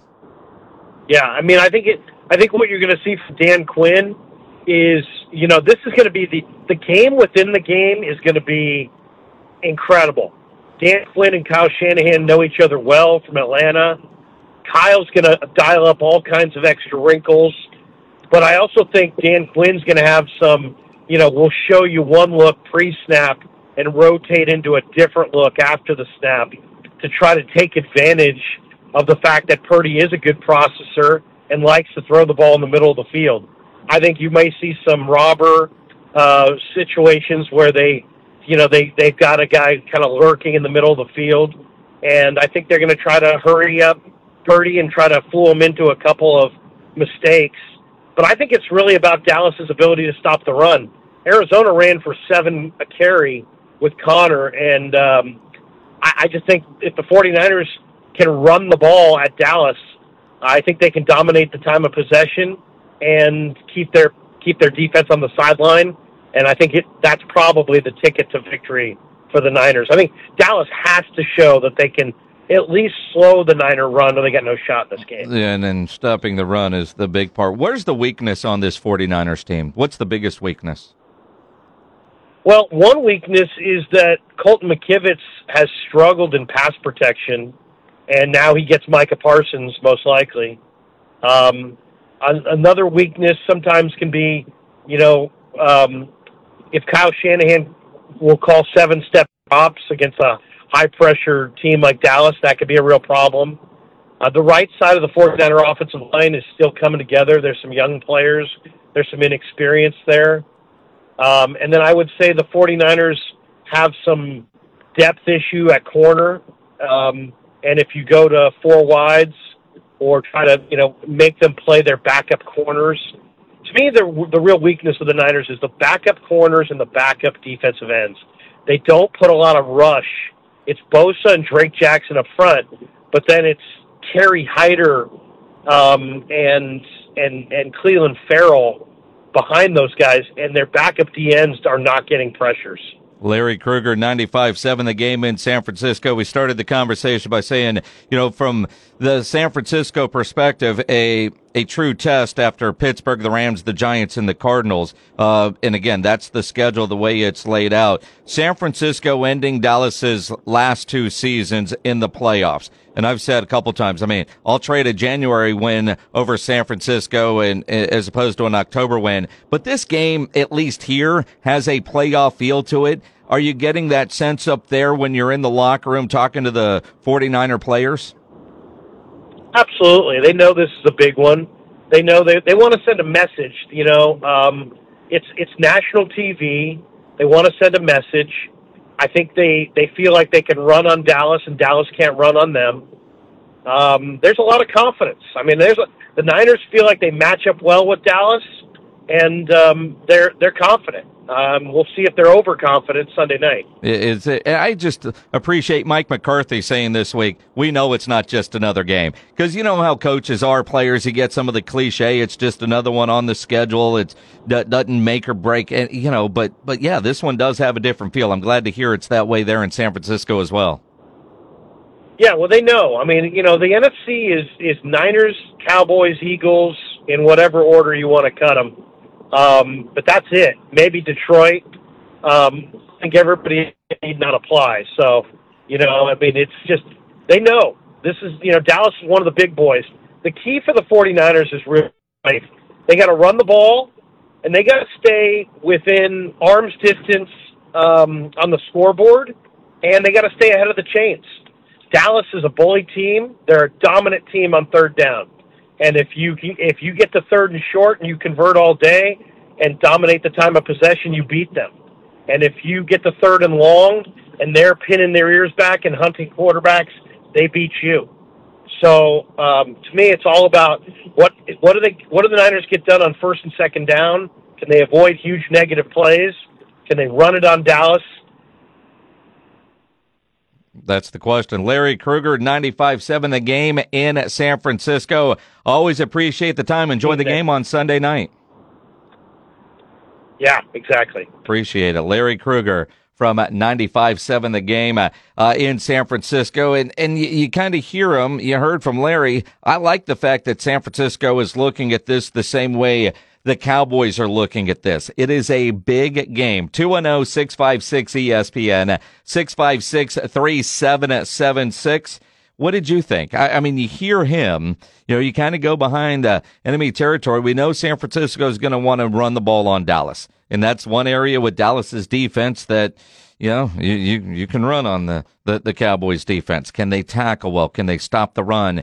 And look, until the Cowboys start scoring touchdowns in the red zone, red zone offense is going to um, be a conversation. Uh, you're not going to be able to kick field goals and win at San Francisco. You're just not. But San Francisco does, I don't want to say need a good statement win, but when you think about the Steelers and they dominate them 30 to 7, and we all thought that first game, man, Pittsburgh's supposed to be better this year. Uh, that game doesn't look near as impressive. Rams, that's a solid win. 30 to 23. That's the only close game they've really been in. You know, the Giants game last week against Arizona, the Cardinals played well against San Francisco, but you know, 35-16 was the final score. And you know these teams, everybody's had this game circled since the schedule came out. Dallas for obvious reasons. San Francisco, I wondered if they were feeling the same way because they they've won the last couple of matchups in the playoffs when it matters most. So in my mind, if you're San Francisco, you feel like all right, we've got their number, and they do match up well against the Cowboys. And Christian McCaffrey is Christian McCaffrey. Although last year in the playoffs, the Cowboys kind of kept him in check. He didn't have that dominating game that you expect out of CMC. Can the Cowboys do that again? Can the Cowboys get pressure on Brock Purdy, who is so good at facing pressure? And hearing Larry talk about his decision making at the line of scrimmage, how he is able to process the different things that he is able to do. And in that offense, a lot of quick throws, which is what Dallas is doing now offensively. Dak Prescott and this new offense with Mike McCarthy, some of the changes that they have made shorter passes, quicker reads, dump down to uh, to the running back, which isn't a bailout because you get Tony Pollard the ball in space, which is what we want. Tony Pollard, I think, is going to be the key for the Cowboys on Sunday night. And if you do have all five offensive linemen able to play, and if you're if you're Mike McCarthy, maybe this is why you've been resting Tyron Smith. He's been close. He's been close. He's been ready. Remember against Arizona, dude was on the sidelines dressed if if needed. Then they never went to him. Do everything you can to make sure he is healthy to go against Bosa on Sunday night against San Francisco. It makes makes you wonder if that's what what you know could he have gone, but let's save him kind of situation. What do you guys think? 210 656 ESPN 656 3776. Ray, you're on the Blitz. What's up, man? Man, I really think this is going to be a prove it game. The same way that you said all five offensive linemen are back. We really haven't seen Dak Prescott being allowed to make decisions. You know, we've seen a lot of throws that are predetermined. So I think in this game, if they get if they get back and you have all five uh, offensive linemen, you're going to open up that playbook a little bit and you're going to let Dak make a decision. Now, one of two things I think is going to come out of it. Dak is going to prove that he can really handle himself and he's going to, you know, shut up a lot of doubters out there. Or on the other hand, he's going to prove a lot of doubters right and he's going to start making mistakes because he has this in the back of his mind that you know interceptions are such a you know, huh, your phone crapped out in the middle of that. I, I mean, Dak Prescott for the San Francisco defense. Well, and, and that's it. I mean, you look at Dak, and I, I don't know if the Cowboys have taken decision making away from him. I mean, if you're watching all the games, but they've had so many weird games this year that it, it's hard to say. I mean, we're a quarter into the season. The only game that they've trailed in was the one they lost. Dak wasn't great in that game, but he wasn't awful. He made some big throws. They didn't score in the red zone. And then when they were in the red zone, he threw that stupid interception. And that interception was stupid. I still have no idea what he was looking at. Um, but you look, he's completing 71% of his passes this year. You know, I, I, I mean, four touchdowns, one interception. I mean, you know, he's not having a bad year, but this would go a long way, I think, for a lot of people if Dak Prescott went in and balled out on Sunday. Although, like I've said before, Dak Prescott has become religion in politics. No matter what you think of the guy, no matter what he does, you're not going to change your mind on him if you're already out on Dak. Hey, Gary, you're on the Blitz. What's up, man? Hey, you know, uh, I went and watched uh, replay of uh, that 49ers Rams game on YouTube. All right. Man, I'm going to tell you something. The middle, the Rams were getting pretty much anything they wanted across the middle and short out routes. Uh, Purdy's getting the ball out in about two seconds. Mm-hmm. And the Cowboys, you're not going to really get a chance to sack this guy in two seconds. You just can't block a grown man that far down the field and get to him in two seconds. So what the Cowboys are going to have to do is they're going to have to push that offensive line and they're going to have to get their hand up. The dude's about six one. You're going to have to make it a little difficult. The, the, the Rams lost that game, but Stafford threw two interceptions. I think what they lose by seven, 8 mm-hmm. Yeah, they lost seven by seven. Uh, that that that game could have went either way. It really could have. So everybody's singing their praise and everything. They're good, but that day, that game was the Rams game for the taking. If he hadn't had one pass bounced off a wide receiver. Yeah, but Gary, I mean that that's the thing, and this is where I think Dallas needs to get to. They didn't come up and get that win against Arizona when they weren't having a good game. San Francisco, like you're saying against the Rams, great teams find ways to win. I look at the Eagles this year. They're not playing great, but they're undefeated. They're finding ways to win. Can Dallas do that on Sunday? More of your calls at oh, 210-656-ESPN, 656-3776. Is this game against the Niners more on Dak or more on that Cowboys defense? Your calls next here on the Blitz on 94.1 at San Antonio Sports Star. Joe Reinagle. That's the third time in seven seasons. The San Antonio Spurs are the NBA champions. Jason Minnick. They go back to Big D as Super Bowl champions. Dallas 52, Buffalo 17. It's the Blitz on 94.1 San Antonio Sports Star. It is the Blitz here on 94.1 San Antonio Sports Star. Joe Reinagle has the day off. I'm Jason Minix. James Pledger producing as always. You can always be a part of the show. If you're watching on YouTube, you can comment there. If you haven't done so yet, subscribe to the San Antonio Sports Star YouTube channel. You can always tweet X at Jason Minix at SA Sports Star. Joe's on a beach in Cabo. You can tweet him as well at Joe Reinagle 210 or dial up 210 656 ESPN 656 3776. Kind of a rainy day today. Although, is it still rainy? It's not rainy now, right? Is it cleared up outside? See, we're in a room with no windows.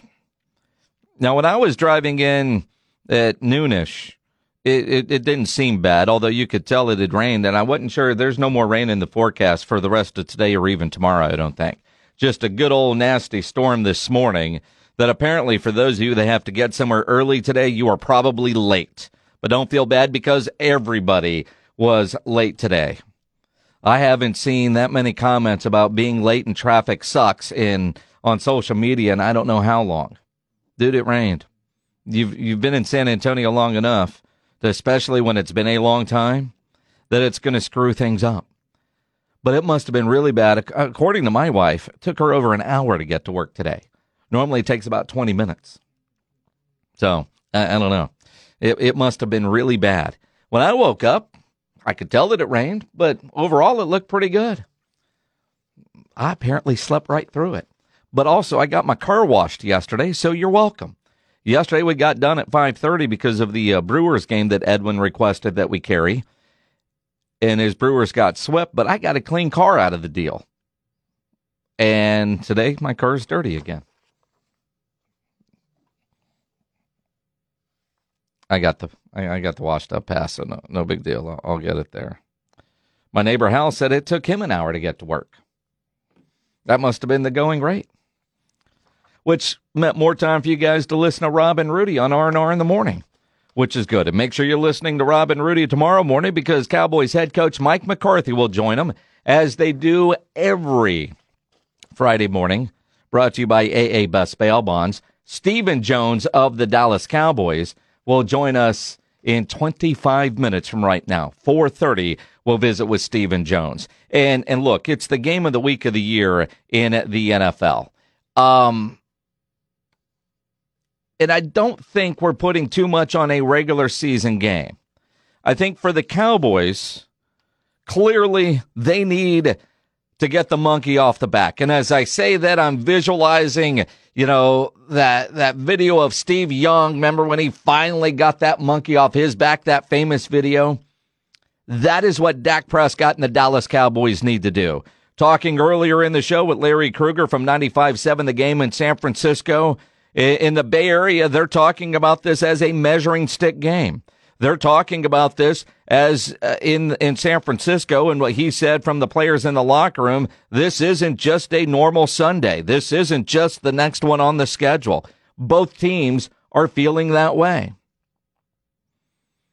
It looks like it could be one of those great heavyweight fights.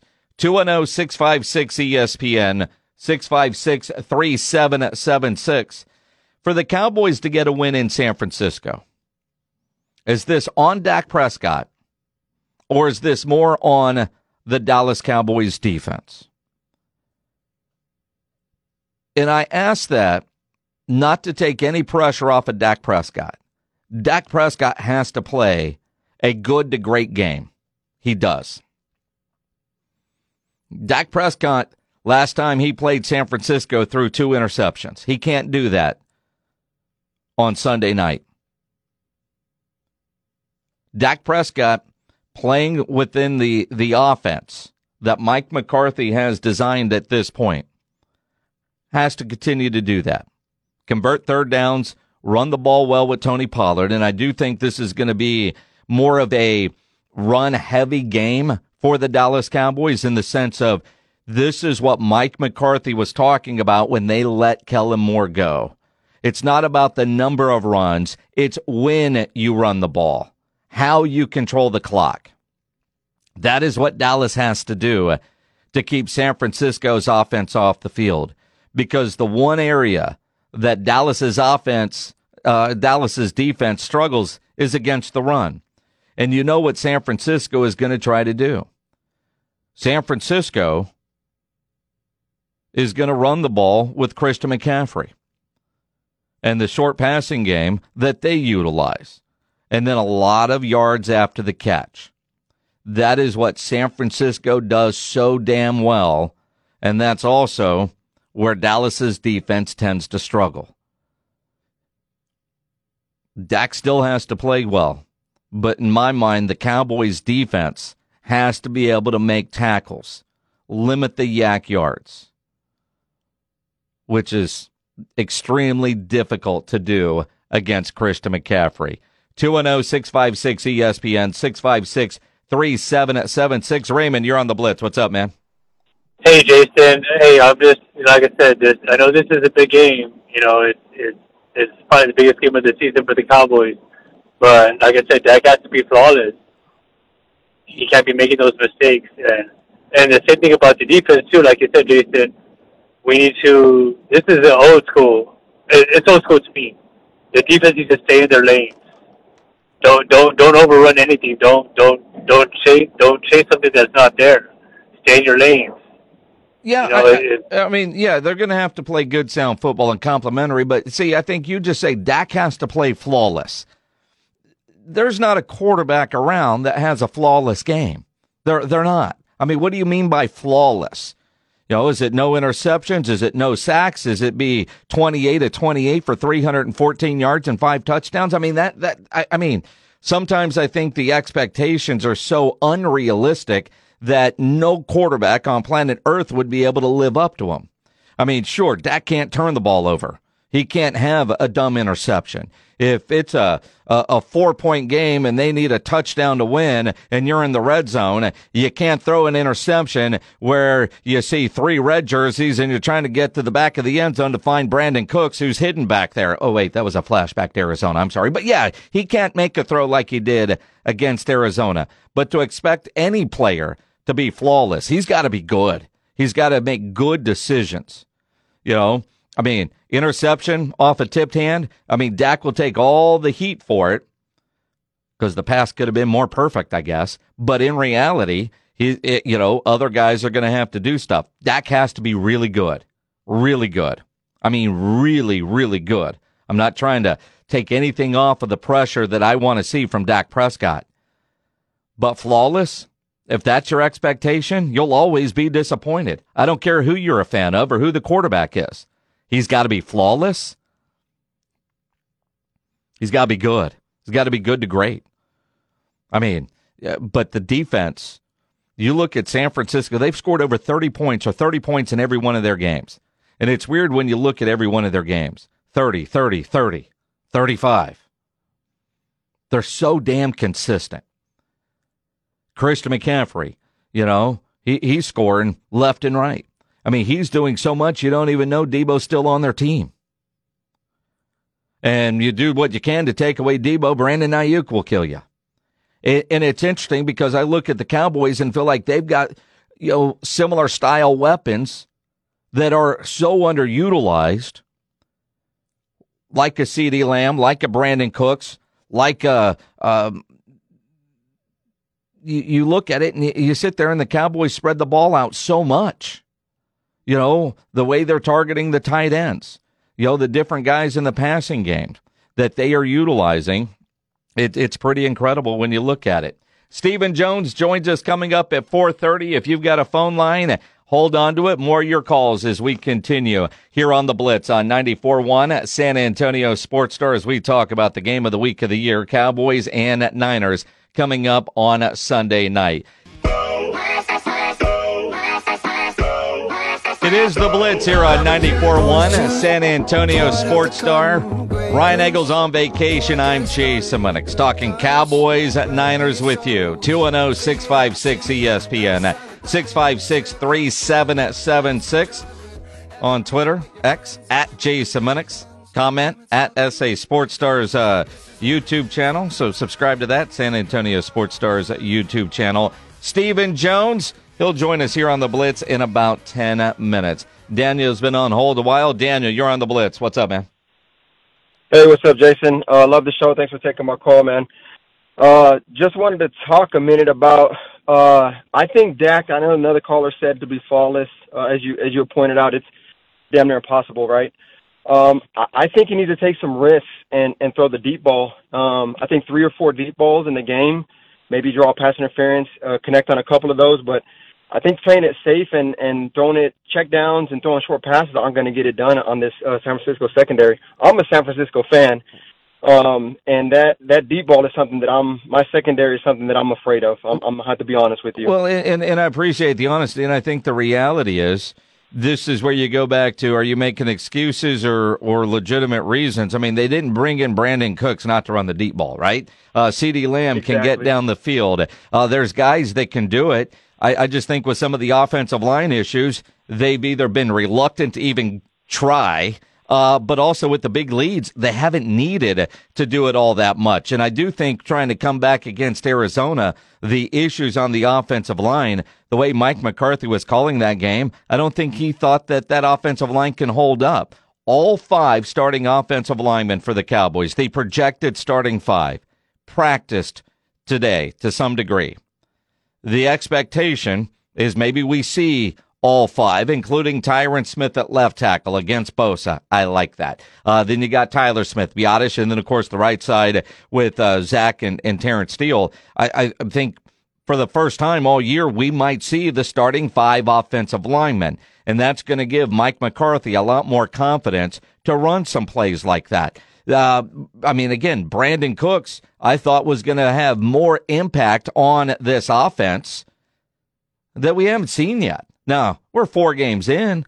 He still has plenty of time to make that kind of impact, but to be honest with you, I, am surprised. Him and CeeDee Lamb both. But I think some of the lopsided games have really taken away some of the opportunity that you might typically see. Um, and the amount of passes to the tight ends, the check downs to the running backs, which again are all part of the West Coast slash Tex Coast offense that the Cowboys want to do. And you hear Joe and I and Rob and Rudy a lot of times refer back to uh, w- this is what we saw in Oxnard because that's why we go to training camp, right? What we saw in Oxnard is what you're just talking about. A lot of deep passes, not a lot, but a lot of deep passes. The ability to try to go over the top. They've got the ability to do that. They've got the plays, at least in the playbook.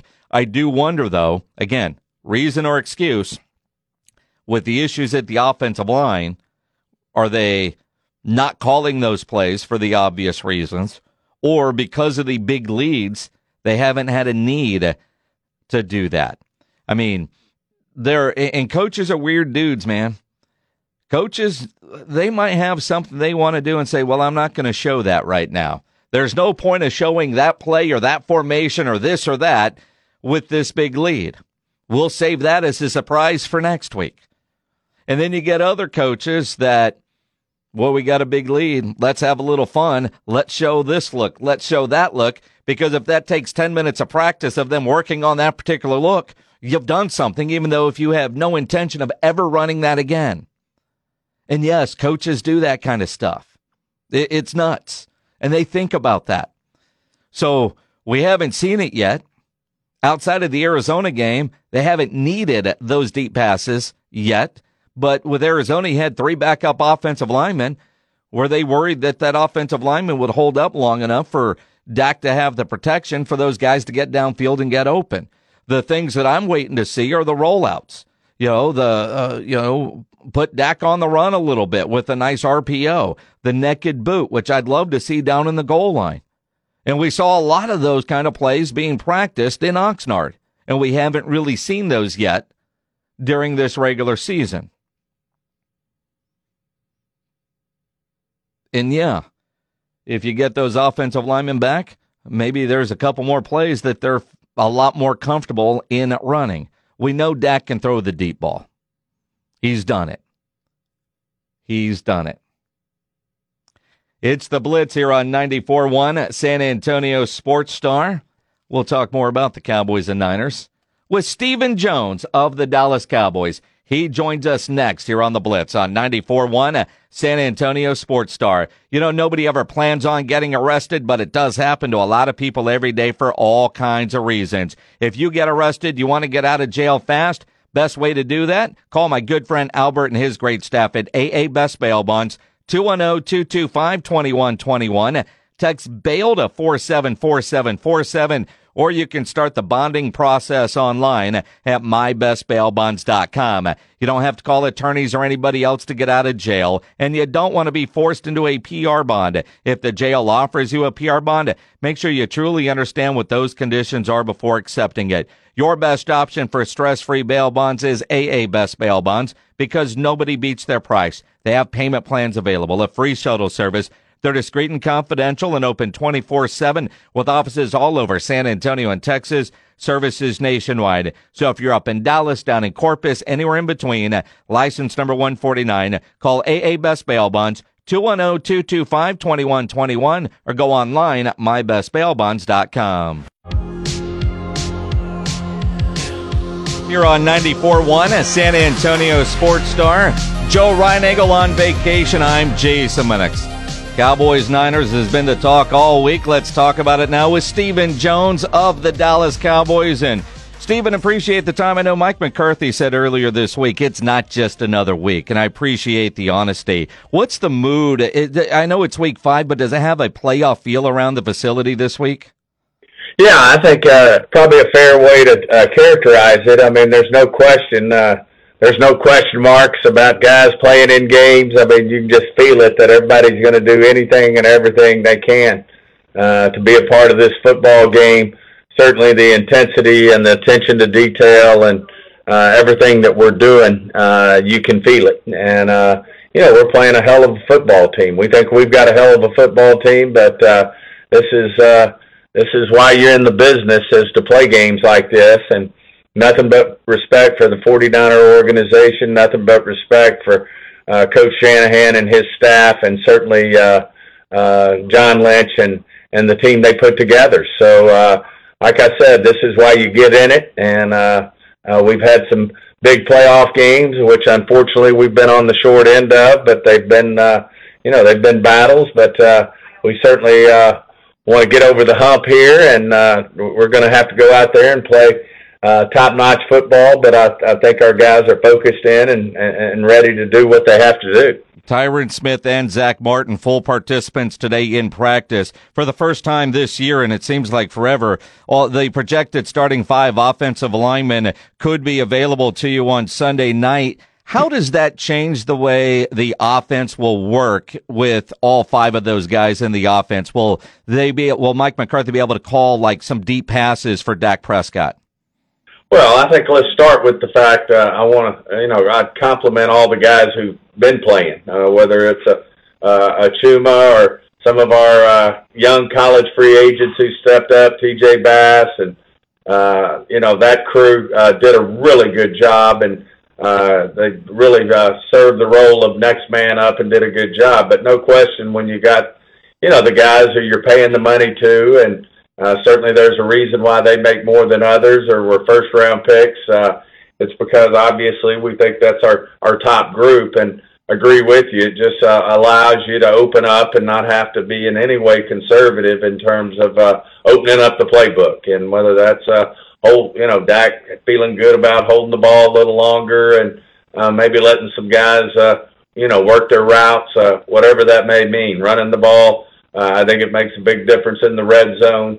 Uh, all those things, uh, you know, give you an opportunity when you got your five guys up front that were, you know, the five you were counting on starting from the get go. It's, uh, uh, you know, it, it's great to have those guys back. And, uh, certainly, uh, you know, they're they're going to play well. But the other thing, you know, hopefully as we move forward, that'll uh, be something that's uh, more on a regular basis. They can get the continuity and also not only play well against the 49ers, but uh, only improve as we move forward. Stephen Jones of the Dallas Cowboys joining us here on the Blitz on the defensive side. I know we all were holding our breaths last week when we saw Micah rolling around a little bit and limping. He could have my ankle, Stephen, if he if he needs it. But what's the overall health of the defense, which certainly has a tall task in front of them on Sunday night? Well, well, other than the obvious Diggs, uh, uh, you know, who won't be back the rest of the year, our defense is healthy. Micah's in great shape uh, you know, just feel really good about the group that's going to uh,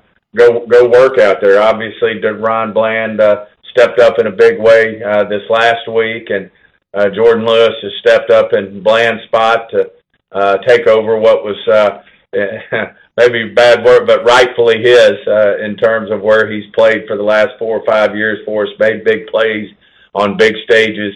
Uh, you know, he's uh, picking right up where he left off, so you know, feel really good about this defense. And let me tell you something, you won't have to loan your ankles because Jerry and I will be at the front of the line loaning our ankles to Micah as well. Hopefully, though, uh, we can find better thoroughbreds than Jerry and I to, to help him if he needs it. And put my name in there too. You really didn't want mine, but it's available to you if you need it. Stephen, speaking of, I, know Rico Dowdle had the hip injury and there was some concern there, uh, but it looks like he's going to be okay. And then there's a lot of different stories out there that maybe the Cowboys need to add a running back. How often are, are you looking at, at what running backs could be available to you either through trade or other other means?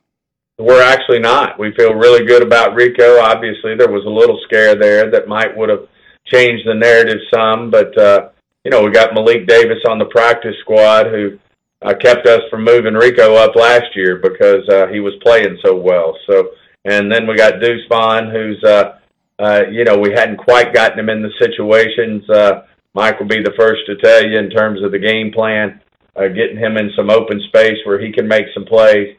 Uh, but we feel really good about uh, our running back situation. Obviously, we think we got, I didn't mention him, but the best in the business and uh, one of the best, and Tony Pollard, who's off to a great start. I think showing everybody, you know, that he's capable of touching the ball 25, 35, uh, 30 times a game and, and being able to handle that workload. Absolutely. Stephen Jones of the Dallas Cowboys. Go get us a win on Sunday night there at San Francisco. Thanks a lot, guys. Great being on. Appreciate it. Stephen Jones of the Dallas Cowboys on the Buyers Barricades guest line where they provide traffic control, rental, and sales for San Antonio and beyond. Uh, online at buyersbarricades.com. What are you laughing at, James Pledger? I was just laughing at his description of Deuce Vaughn. It sounds very, very similar to something. Similar to what? I don't know, kind of a gadgety player that you would get out in space? Reinagle's not here. You can say that. well, look, I, I, mean, I think they wanted to have him as a regular running back, and they uh, he ain't. So can he be a gadget guy?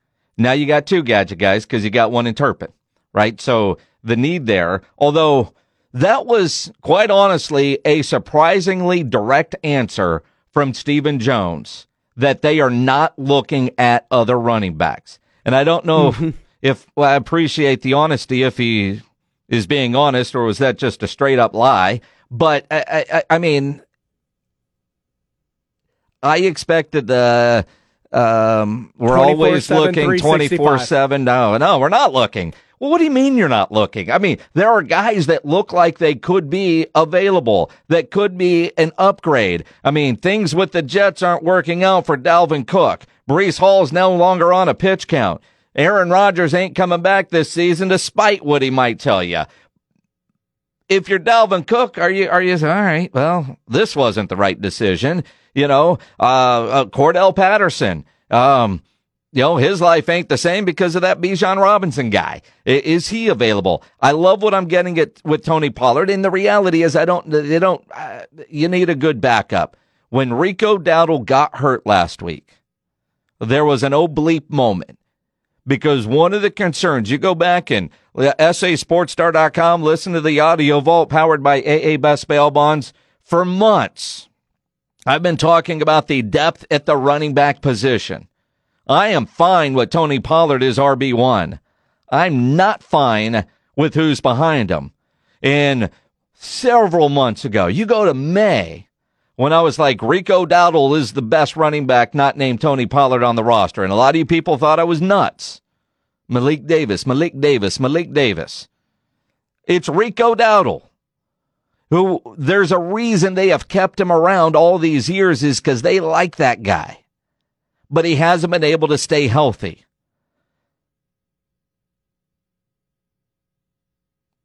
And then he got hurt last week. And that's my biggest concern. Deuce Vaughn, I'm done with that experiment. Unless, of course, you want to go gadget guy. Um, Malik Davis, I like Malik. But last year, when Tony Pollard snapped his leg in San Francisco, they didn't trust Malik to hand them the ball. And then they put Zeke at center.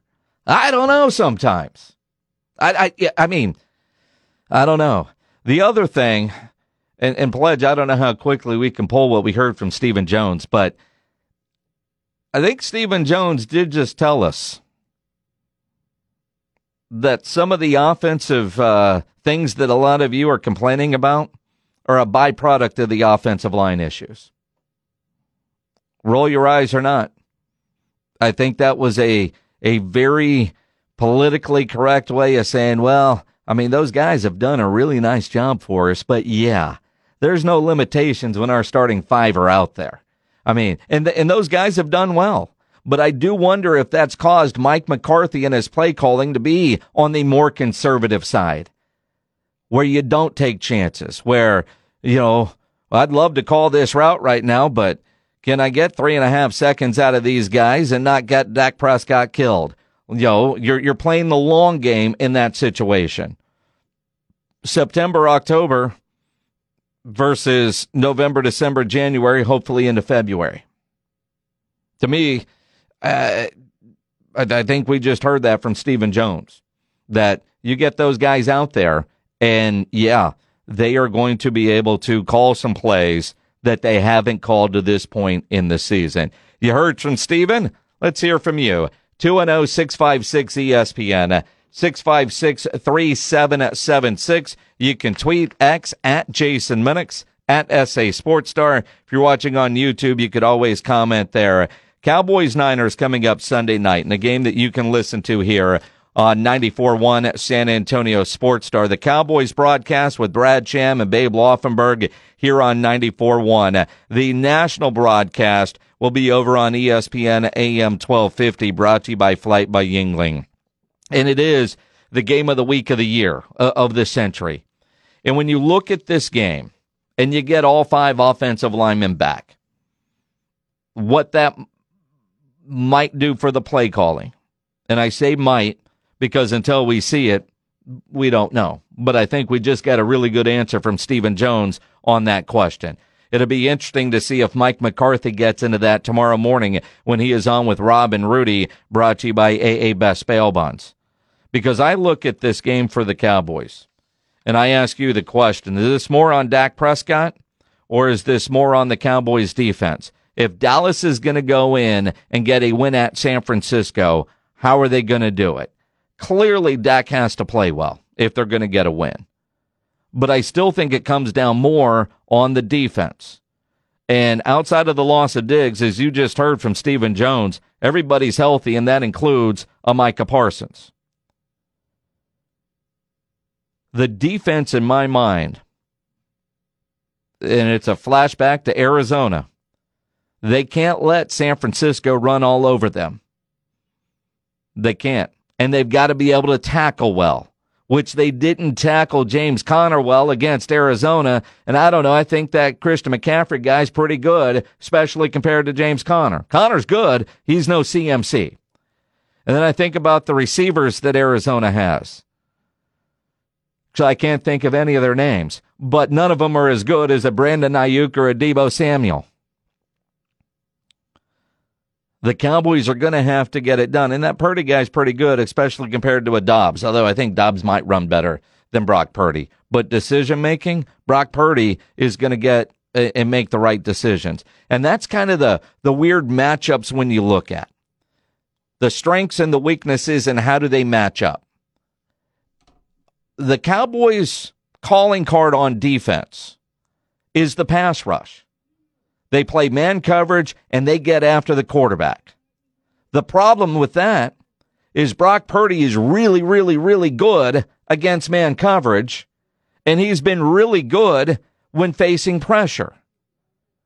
And a big part of that is his reads, his pre snap reads are spot on. Kid is smart. And it gets rid of the ball so quick. That's part of the West Coast offense.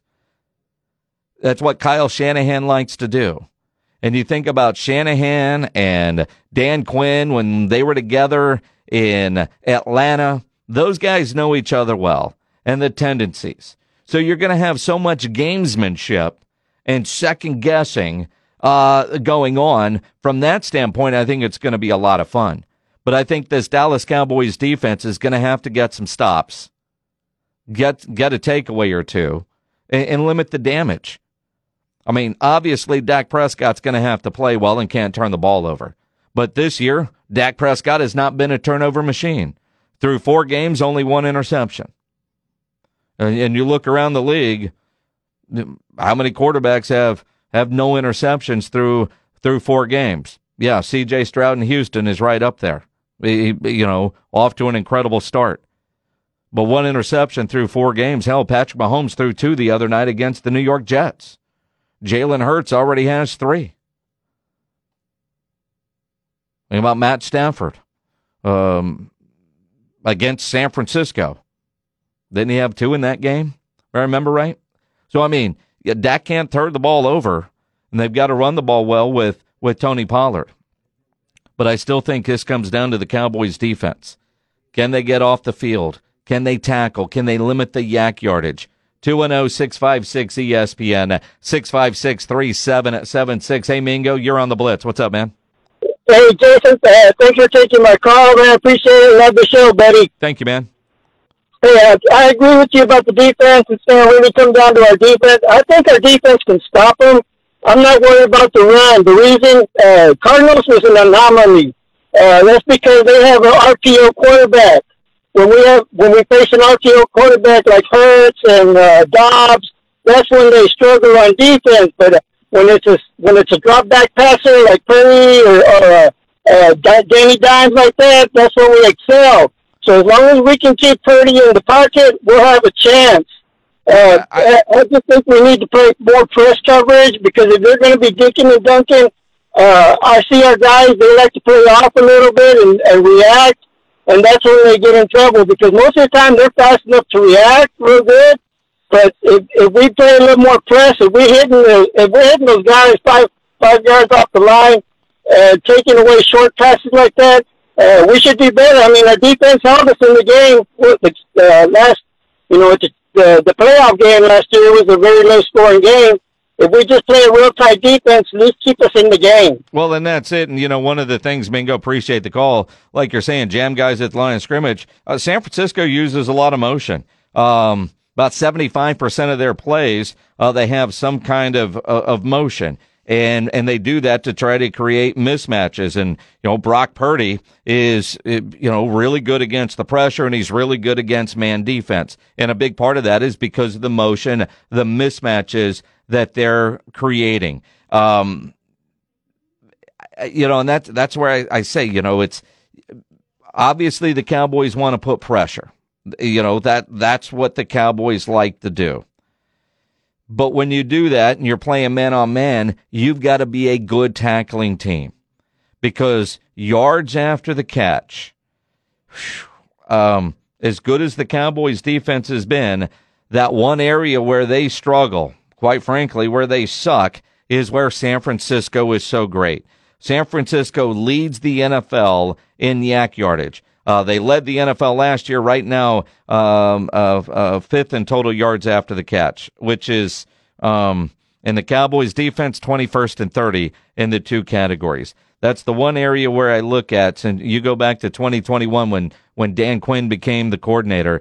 That that's the one area that you go. You look for the mismatch. The Cowboys have to be a good, clean tackling team, and that's not what they've been and that can you fix that in a week? The attention to detail. And talking to Stephen Jones earlier, he talked about it this week. You could tell it's got a different feel around the facility. It's October, but this is a game with a playoff feel to it. Back to the phones. Joe, you're on the blitz. What's up, man? Yo, Joe. Joe? Joe going once? Joe going twice. Three and out for Joe. You could hear him. You hear something. I don't know. Sometimes you get that, and you know, people are, are, are, are listening on the radio. And so you try to give them long enough to realize there's a delay. See, we have a delay, so if you call in and you say a bad word, unless you're listening online, you don't hear it. Now, it's weird how the delay system works because you could say a bad word. Like I could say a word right now, and Pledge could push a little button over there. We call it the dump button. Now, if you're listening on the internet or watching on YouTube, you would hear it because the dump isn't connected there, but the FCC doesn't regulate that. But over the air, it would, it would be different. Although I do anticipate some of those rules changing. I was sitting in my office earlier today watching Pat McAfee, and I heard the S word three different times. And I thought, you know, I know he's got to be careful with the F word, and they're running him on a delay. They are trying to catch them all, but with some dudes you just can't. But yesterday we had the S word said by Wemby.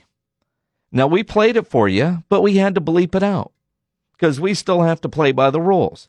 A different set of rules apparently for Pat McAfee. But maybe eventually we'll all realize that they're using that kind of language in the third grade now, I think. Or at least that's what I see on TikTok. and you watch TV. I mean, I started watching Suits the other day. Yes, I know I'm late to the party on Suits. I, I know I'm late to the party, but every time I turn on Netflix, they they they show me that lady and and and you know she's not wearing a whole lot, and it's like watch Suits. Okay, finally I did. Why didn't anybody tell me that's a great show? I, I mean, honestly, why didn't anybody tell me that was a great show? Now I think I'm only three, maybe four episodes in. It's eight seasons. I'll never catch up. I'll never catch up. Uh, I mean, like tonight, I probably could get two or three more episodes done, but I'll subject myself to watching the Bears in Washington play football. I mean, you'll catch up because they're not putting stuff out on top of it. Suits is done. Well, I, I really, and, and I didn't know that's the queen. Yeah. I had no Well- idea. Isn't she Yeah. the queen or the princess or whatever Prin- she is? Mm. I already forgot her name. Whatever. She's part of the royal family. Yeah. Well, they recused themselves from the royal. Dude, I don't keep up with all that crap. so she's not? I mean, Prince Harry and the uh, Duchess of Sussex or something like Dude, that. But they, yeah, they're removed themselves and their their titles. They didn't want to be. So they quit the royalty? Yeah. I mean, I knew that. I didn't realize that's her. Yeah, that's her. Oh, okay. Meghan Markle. Yeah, that's her. That's her name. So she's not the queen? Right. My wife was trying to give me the download on that, and I paid about as much attention to her telling me that as I just did you. About as much attention as she pays to you when you try and explain the Cowboys and why the pass rush broke down. You know, she doesn't ask questions she doesn't care about the answer to.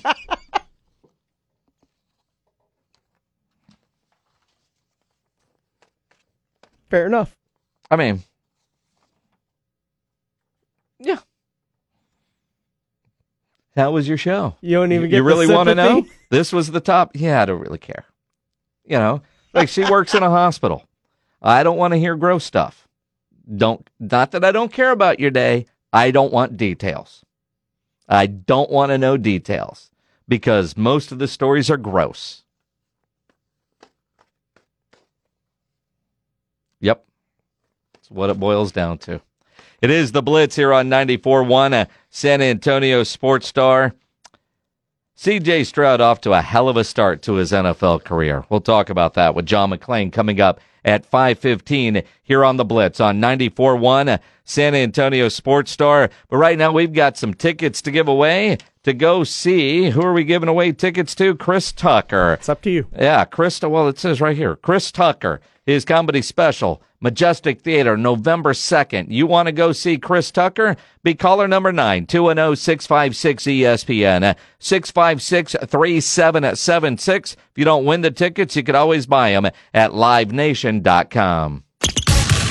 San Antonio's sports star. Joe Reinagle. That's the third time in seven seasons.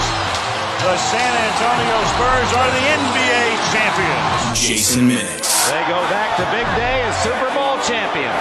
Dallas 52, Buffalo 17. It's the Blitz on 94.1 San Antonio's sports star. It is the Blitz here on 94.1, a San Antonio sports star. Joe Reinagle, he has the day off.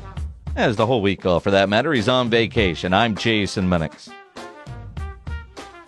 You can always be a part of the show, 210 656 ESPN, 656 3776. Tweet X at Jason Minix, at SA Sports Star. If you're watching on YouTube, you can always comment there. Subscribe to the San Antonio Sports Star YouTube channel. The Houston Texans off to a far better start than I think most thought.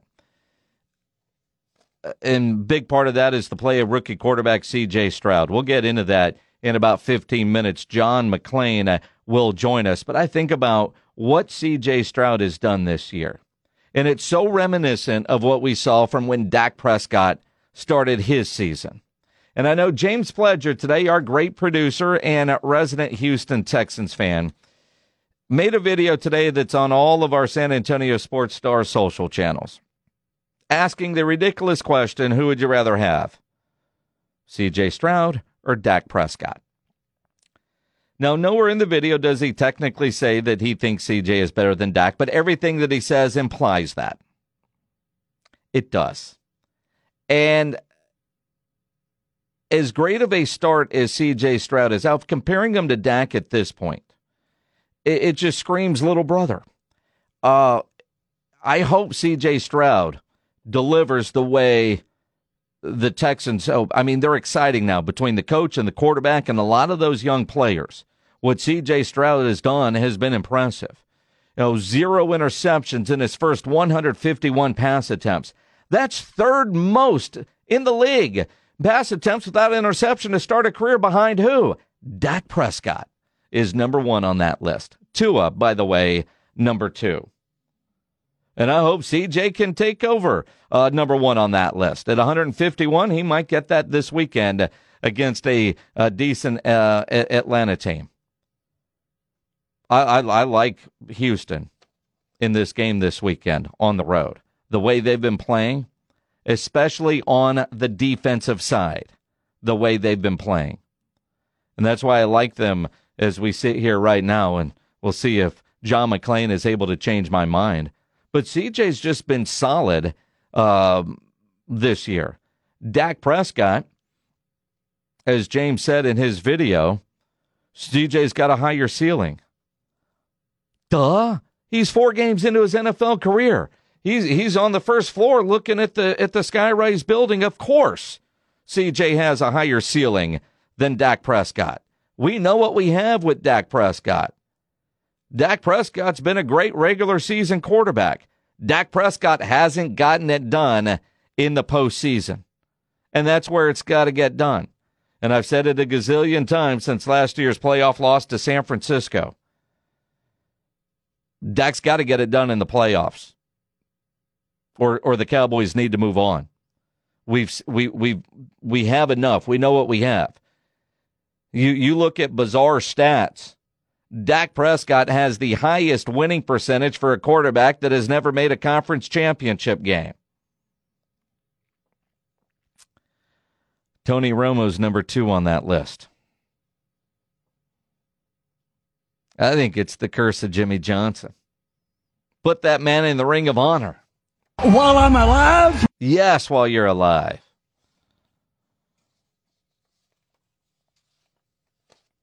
Is that not one of the more bizarre stats? I mean, both really, really, really good quarterbacks. Neither have gotten it done when it matters most. And that's in the postseason. 12 win regular seasons. If that doesn't result in at least a conference championship game, who gives a damn? I mean, you think about like how good the Atlanta Braves were under Bobby Cox, one World Series. But boy, they got a lot of division championship t shirts and hats. Dak Prescott's had the gig long enough. Now it's about playoff results. I know what you can do in the regular season. You've proven that. Can you get it done in the playoffs? And you look at a game like tomorrow night. This is a game, or tomorrow night, Sunday night. This is a game that has a playoff like feel. And it's strange because while it has a playoff like feel, I don't necessarily know if if I think Dak Prescott's got to be the one to go win this one. I think on Sunday night it's more about the Cowboys defense and they can can they slow down that great San Francisco offense enough. The, to me it's uh, Sunday Sunday night is more about the Cowboys defense. You think about what Arizona did to the Dallas defense. And you think about San Francisco's offense, you think about the weak areas of the Cowboys defense and the San Francisco offense. If the Cowboys get out of San Francisco with a win on Sunday, it's going to be because that defense. Now, Dak Prescott can't screw it up. He still has to play well. Don't get me wrong. And maybe uh, we'll see some different play calling with all five offensive linemen if they're able to go. I mean, they got through today's practice. Today's what, Thursday? Friday's kind of a walkthrough. Then the Cowboys have a solid practice on Saturday. They'll get on a plane and then head to San Francisco. But if the projected starting five offensive linemen are good to go on Sunday night, that's Tyron Smith at left tackle, Tyler Smith at guard, Biadasz, Zack Martin, and Terrence Steele. If those five can go, I think we'll see different play calling. I asked Stephen Jones that earlier today here on the Blitz, and he said, yeah, you're going to see the Cowboys trying to take some of those deep shots. Well, I think let's start with the fact uh, I want to, you know, I'd compliment all the guys who've been playing, uh, whether it's a, uh, a Chuma or some of our uh, young college free agents who stepped up, TJ Bass, and uh, you know that crew uh, did a really good job, and uh, they really uh, served the role of next man up and did a good job. But no question, when you got you know the guys who you're paying the money to, and uh, certainly there's a reason why they make more than others or were first round picks. Uh, it's because obviously we think that's our our top group and agree with you. It just uh, allows you to open up and not have to be in any way conservative in terms of uh, opening up the playbook. And whether that's uh, hold, you know, Dak feeling good about holding the ball a little longer and uh, maybe letting some guys, uh, you know, work their routes, uh, whatever that may mean. Running the ball, uh, I think it makes a big difference in the red zone. Uh, all those things, uh, you know, give you an opportunity when you got your five guys up front that were you know, the five you were counting on starting from the get go, it's, uh, uh, you know, it, it's great to have those guys back. And, uh, certainly, uh, you know, they're, they're going to play well. But the other thing, you know, hopefully as we move forward, that'll, uh, be something that's uh, more on a regular basis. They can get the continuity and also not only play well against the 49ers, but uh, only improve as we move forward. Absolutely. And again, the five best guys that you've had that you've paid are going to be there. And you heard Stephen Jones. Dak can hang on to the ball a little bit longer, a little bit more uh, uh, developing routes downfield. Brandin Cooks, welcome to the party. Hope you'll, shine on Sunday night in a game that you can listen to here uh, on 94.1 San Antonio Sports Star. John McClain uh, joins us next. We'll talk CJ Stroud and the Texans here on 94.1 San Antonio Sports Star. Friday on R&R in the morning. RJ Ochoa joins us a little after 7 o'clock, but we're bearing the lead. Of course, Mike McCarthy gets here early and stays late. We're getting ready for Cowboys. We're getting ready for Longhorns. We're getting ready for Aggies. We're getting you ready for it all. Now back to the Blitz. Jason, you've had a hell of a week. It's time to celebrate. The day that ends in Y. Let's celebrate. Why not? Not quite yet Friday. I don't know if Rob realizes that. It is the Blitz on 94.1 at San Antonio Sports Star. As I know it's not Friday yet because every Thursday we get to visit with the great John McClain, who joins us now on the Buyers Barricades guest line. Uh, Reinagle's on vacation, John, a football season wedding, but it's in Cabo. Um, and I think that's why he decided to go because football season weddings shouldn't be allowed unless, of course, it's at a great beach resort. Well, good for him. Uh, I'm sure he took one for the team to go down there, and uh, it must be a hardship for him to have to do that. So, but I hope somehow he's able to enjoy himself. I would imagine he's uh, doing what he can to uh, have fun down there at Cabo. Although missing a great week with Texas OU on Saturday, Alabama A&M, and then, you know, Cowboys Niners on Sunday night, baseball playoffs. And, you know, don't look now, but the Houston Texans, John, playing good football. They've won two in a row. They won by 20, let's see, they won by 20 at Jacksonville. They beat Pittsburgh here by 24, most, most lopsided victory by a Houston team over the Steelers since the Oilers in 91 and they're getting a lot of well-deserved recognition around the country. And uh, going over there every day, Jason, is so much more fun because everything is so positive and upbeat because of the atmosphere. And going into this game against Atlanta, two and two, and tied with the other three teams in the uh, into the in the my goodness in the AFC South, they're in the best physical condition they've been in this season.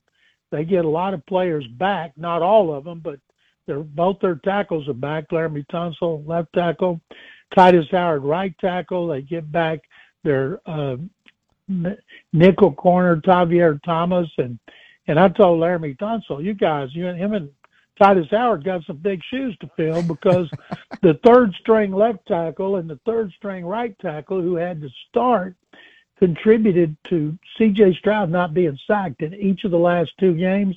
And that was so impressive because Sunday, TJ Watt came in with six sacks to lead the league, and the Steelers came in with 13. Watt had no sacks. He had only one hit on the quarterback and two tackles. So they have done a great coaching job, and the players have done a tremendous job carrying out their plan in these last two games. John McClain joining us here on the Blitz on the Buyers Barricades guest line. You think about the play of C.J. Stroud, and you know, first four games, no interceptions. His his uh, um, ability to seemingly, seemingly not make the same mistake twice. Now, game one against Baltimore, throw that out the window. Even against the Colts and obviously the win against Jacksonville and last week against Pittsburgh. What is it about CJ Stroud that has him playing so well this early into his rookie year? We're all in shock because you expect him to stumble a little bit, and he will. You know, he'll throw interceptions, but right now, the most impressive thing about his performance is he hasn't thrown any bad balls that have been dropped by his receivers or balls that that uh, the defensive backs had in their hand and dropped it should have been an interception. He's been incredibly poised, and like I say, we're talking about 13 people starting at every offensive line position other than right guard, and he's been able to throw on the run. He's thrown from the pocket. He gets rid of the ball quick, and he's got a good arm. And he talked early in the season about ball placement, and man, he has he has done an outstanding job of that. And I've just been amazed. And his receivers, Nico Collins has emerged in his third season. I'm doing a column right now for SportsRadio610.com saying, could C.J. Stroud and Nico Collins develop into Matt Schaub, Andre Johnson, Deshaun Watson, DeAndre Hopkins, and the start that they're off to now has been pretty remarkable. And I'll tell you a stat that just blows me away. Stroud joins this group of quarterbacks as the only ones in NFL history to throw for at least 1,200 yards without an interception in their first four games. That group is Tom Brady, Peyton Manning, Drew Brees, Aaron Rodgers, and Patrick Mahomes. What they have in common, they're either in the Hall of Fame or going in the Hall of Fame. And then there's C.J. Stroud, and I who just turned 22 on Tuesday, and I asked him about being in that illustrious group, and he's so humble. He is a very good talker, and every time I talk to him, I like to listen to his answers. Now, often do you see that? Mm-hmm. and he was very humble about being with that group, and through four games. He has the second most yards for in history to Cam Newton, and uh, he's not going to have the most in five games because Cam threw, I think, for 398 in his fifth game in 15, but in 2011. But he's been amazing. Second franchise quarterback they've ever had to Deshaun Watson, and that development has happened way sooner than anybody could have anticipated. John McClain uh, joining us here on the Blitz, and you think about you know another group that he's with, you know, behind Dak and Tua, a number of uh, attempts without an interception to start a career, and he, he's off to a great start. I'm curious down in Houston how Texans fans are are handling the success with two straight wins, because I got to tell you here in San Antonio, Texans fans, both of them, James Pledger being one of them, not well. James put a video today on our, our station social media saying basically, Cowboy fans, who would you rather have, Dak Prescott or CJ Stroud? Well, at this point of their careers, you'd rather have Dak Prescott because Dak is proven. But based on what they've showed this year, you'd rather have Stroud because he's off to such a great start. And the game that the Cowboys have this is a game that Dak's going to have to be his best this season. He's because the 49ers are the best and most balanced team in the NFL, even more so than Philadelphia, and it's going to be great. I wish we it might be the first of two.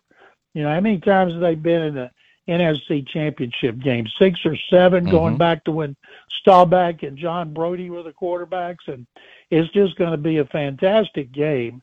And uh, I think San Francisco's defense is really good. It's not as dominant as Philadelphia's is up front. And it won't surprise me at all if the Cowboys win. Two reasons because the defensive line was able to get after Brock Purdy and rush him into throwing plays that he didn't before he wanted to throw the ball, or they actually get to him and get a strip sack or two, and Dak will play his best game. As far as the Texans going to Atlanta, Bijan Robinson, he's off to a great start. Falcons have lost two in a row. Do you know, Jason, the last time the Texans had a three game winning streak was 2018 when they won nine in a row. I thought sure in 2019 they might have won three in a row when they won the division, but they didn't. So if they lose, it won't surprise me. The spread started three and a half. It's down to one and a half. But if they win, it won't surprise me either. And I can't remember the last time I said this about this team. You know, the, the, you know, it's funny when you start diving in the numbers because you know you see that it, has been a while, 2018, but Atlanta hasn't started three and zero oh at home since 2015. And in that year, they finished four and four. So I, I'm looking at this Houston team, and I've said this a couple of times this week. I don't know that I would have said this uh, in August, and certainly not early September. But watching Houston play against Jacksonville, watching what they did to Pittsburgh, seeing Atlanta play, seeing New Orleans play, seeing Carolina play, I, I think you're looking at a good long three, four, maybe even five game win streak here. I think they go into the bye on a win streak. Jeez, you sound like some of the media people here. I'm I'm thinking, okay, um, what are the odds they're going to do that? Now they could, based on what we've seen. All those NFC South teams are beatable, but they're also cap- all capable of beating the Texans. Right now, I look at Carolina. They play at Carolina, the Panthers are winless. And Bryce Young is struggling, even though he went to of the bad teams. He went to one that won seven games last year and has a veteran coaching staff led by Frank Reich, as opposed to the Texans, who have a rookie play caller and a rookie head coach. But uh, if they can continue to, the thing they need to do better is run the ball. And it's hard to do it when you've had all those injured linemen, but that won't be an excuse. They ran it better against the Steelers and any team they played against.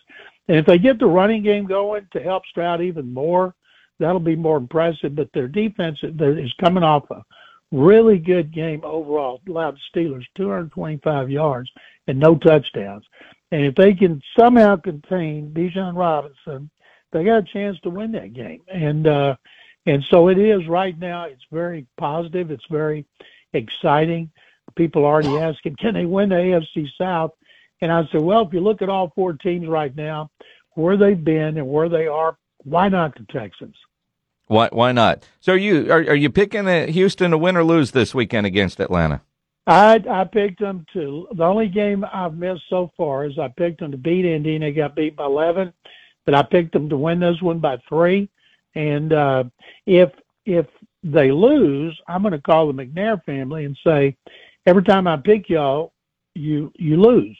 How much will you pay me to not pick you anymore? And see if I can get a million or two out of it. Hey man, if you only two, this is where you're greedy. I mean, if you get to make, I mean, the McNairs have that in the couch cushion.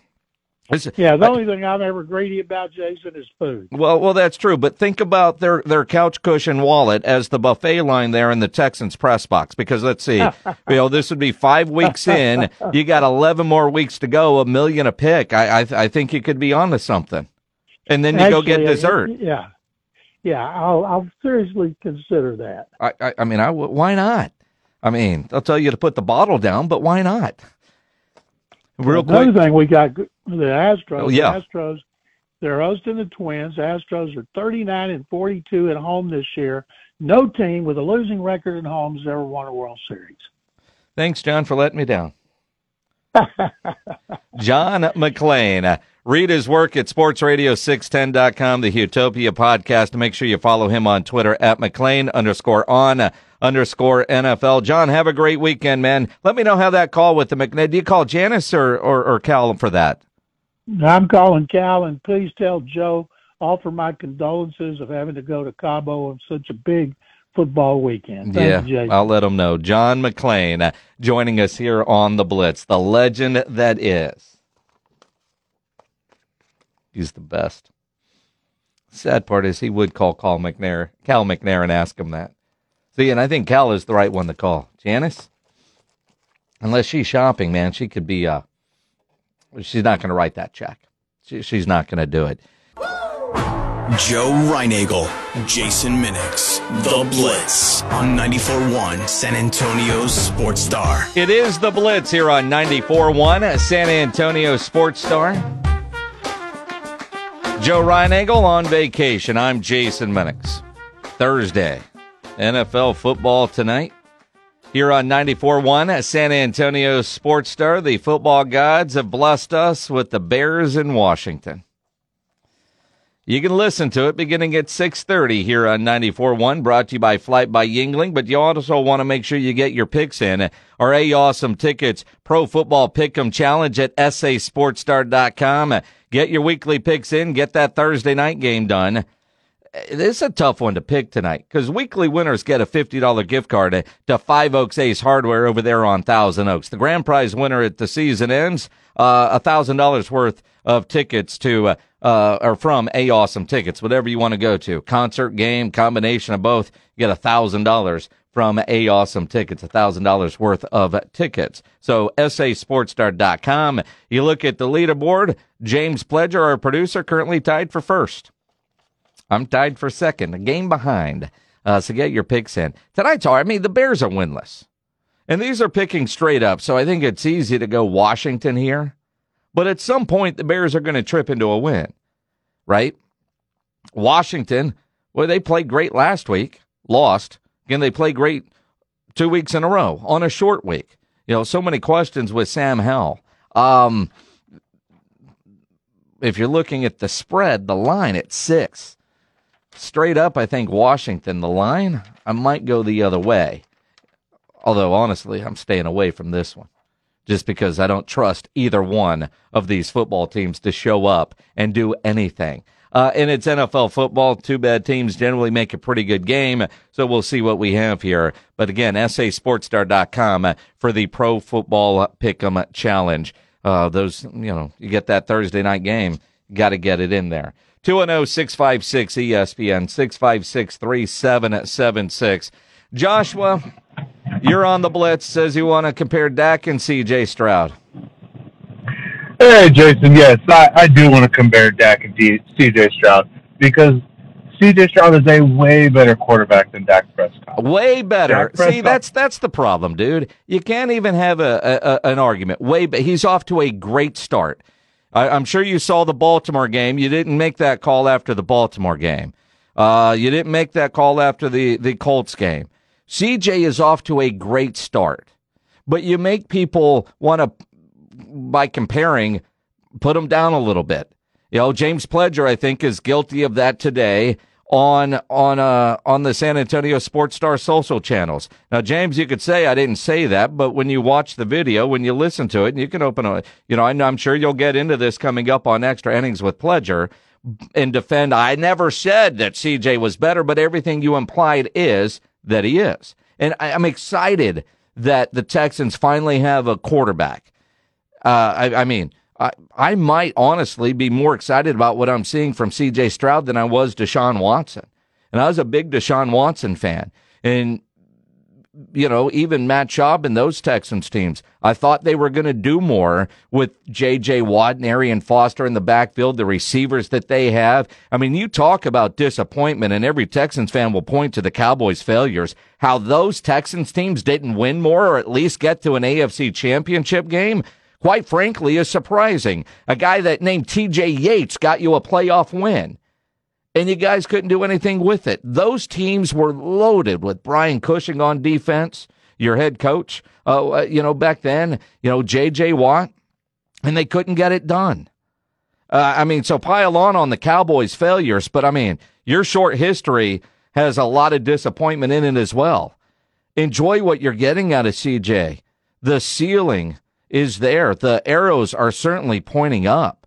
But Dak Prescott is not a trash quarterback. I mean, people like you, Joshua, talk about Dak Prescott like he's Mitch Trubisky, and he's not. The the blemish, the biggest wart, and it's a big old pimple on the end of your nose, and you got to take your prom pictures.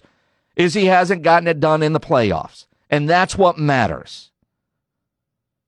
But to say that a guy like CJ is way better than Dak, dude, it's just a dumb argument. It's how bar fights happen because of things like that. I mean, it's just not true. Now, eight years in, will he exceed what Dak has done? It's possible. It's possible. But both of them are, you know, you, you go back and you look at Dak's first four games, he was 4 and 0. CJ's 2 and 2. Just saying. I mean, if you want to compare like that, which is stupid. So I'm not even going to do it. But if you want to play that game, you'll lose every argument out there. Um, and you look at Sunday night, Dak has to play well against the San Francisco 49ers. But even then, it's October. Dak needs to play well when they play San Francisco in January because it does look like these teams these teams are on a collision course to meet for a second time. And I would much rather have a January win than a win in, I don't know, October.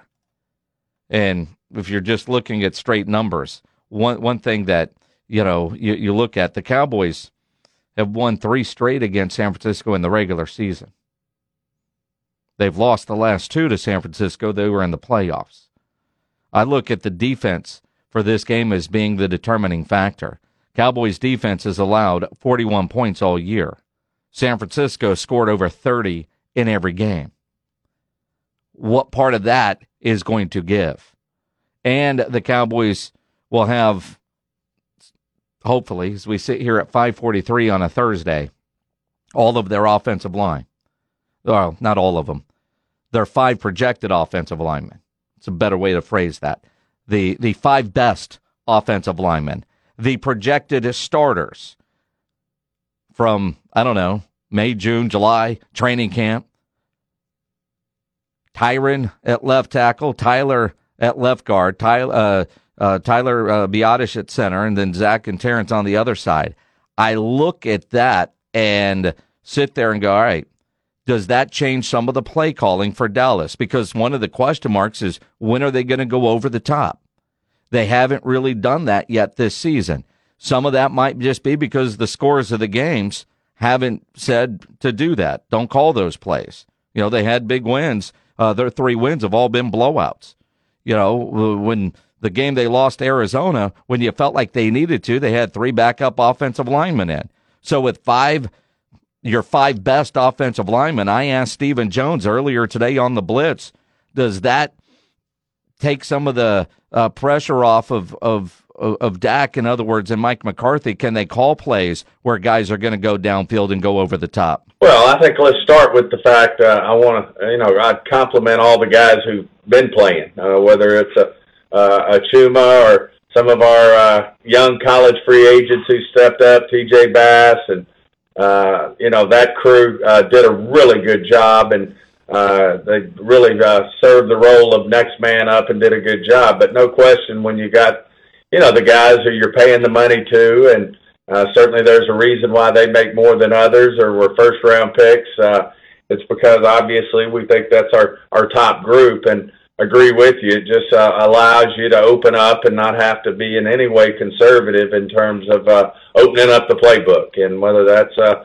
hold, you know, Dak feeling good about holding the ball a little longer and uh, maybe letting some guys, uh, you know, work their routes, uh, whatever that may mean. Running the ball, uh, I think it makes a big difference in the red zone.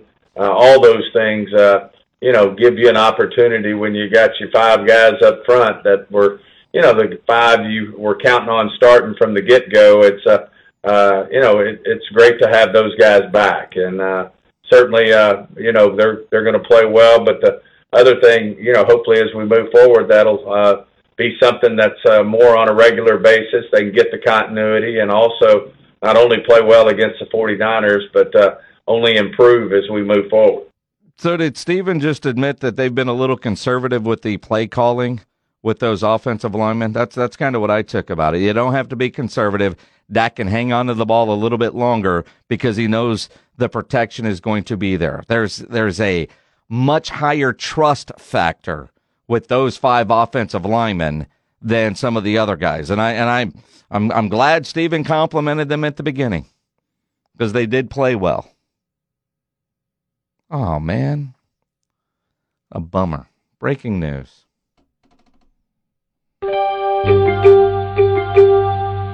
Bears legend Dick Butkus has passed away at the 80, the Hall of Famer. And that sucks. Dick Butkus.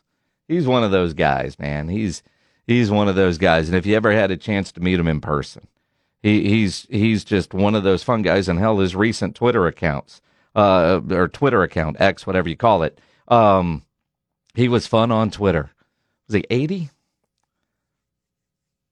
Some of those guys you just feel like live forever and should live forever.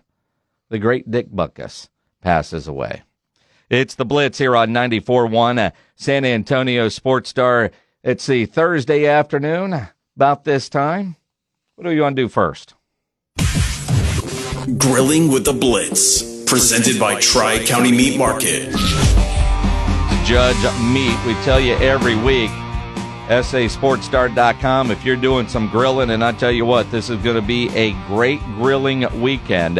When you think about all the football on Saturday, Cowboys playing on a Sunday night, want to see those photos of what's on your grill, upload them to sasportstar.com. I do appreciate everybody that tweets me photos over the weekend, but that doesn't get you into the contest and into the running for the $50 gift card from Tri County Meat Market. It, it doesn't. I appreciate the tweets, but if you want to win the gift card, you need to go to sasportstar.com, which I'm, I'm, I'm doing as we speak. I was looking at we at, some of the entries, and this one is kind of interesting, as I've never done this, but I've thought about it, and it's called lollipop chicken, where basically you cut the tendons off the bottom, and I, I've seen some people wrap it in foil on the legs so they they get keep that good white color. I'm not sure the point other than you just you're cutting tenders and creating a nice bone, but it looks cool and it looks like this guy. Well, it not looks like he says in the meeting uh, in the in the description, he he wrapped the chicken in bacon. So he didn't just barbecue chicken lollipop style. He wrapped it in bacon because bacon makes everything better. So congratulations, Paul. Uh, you win yourself a fifty dollar gift card to Tri County Meat Market's Huebner Road location.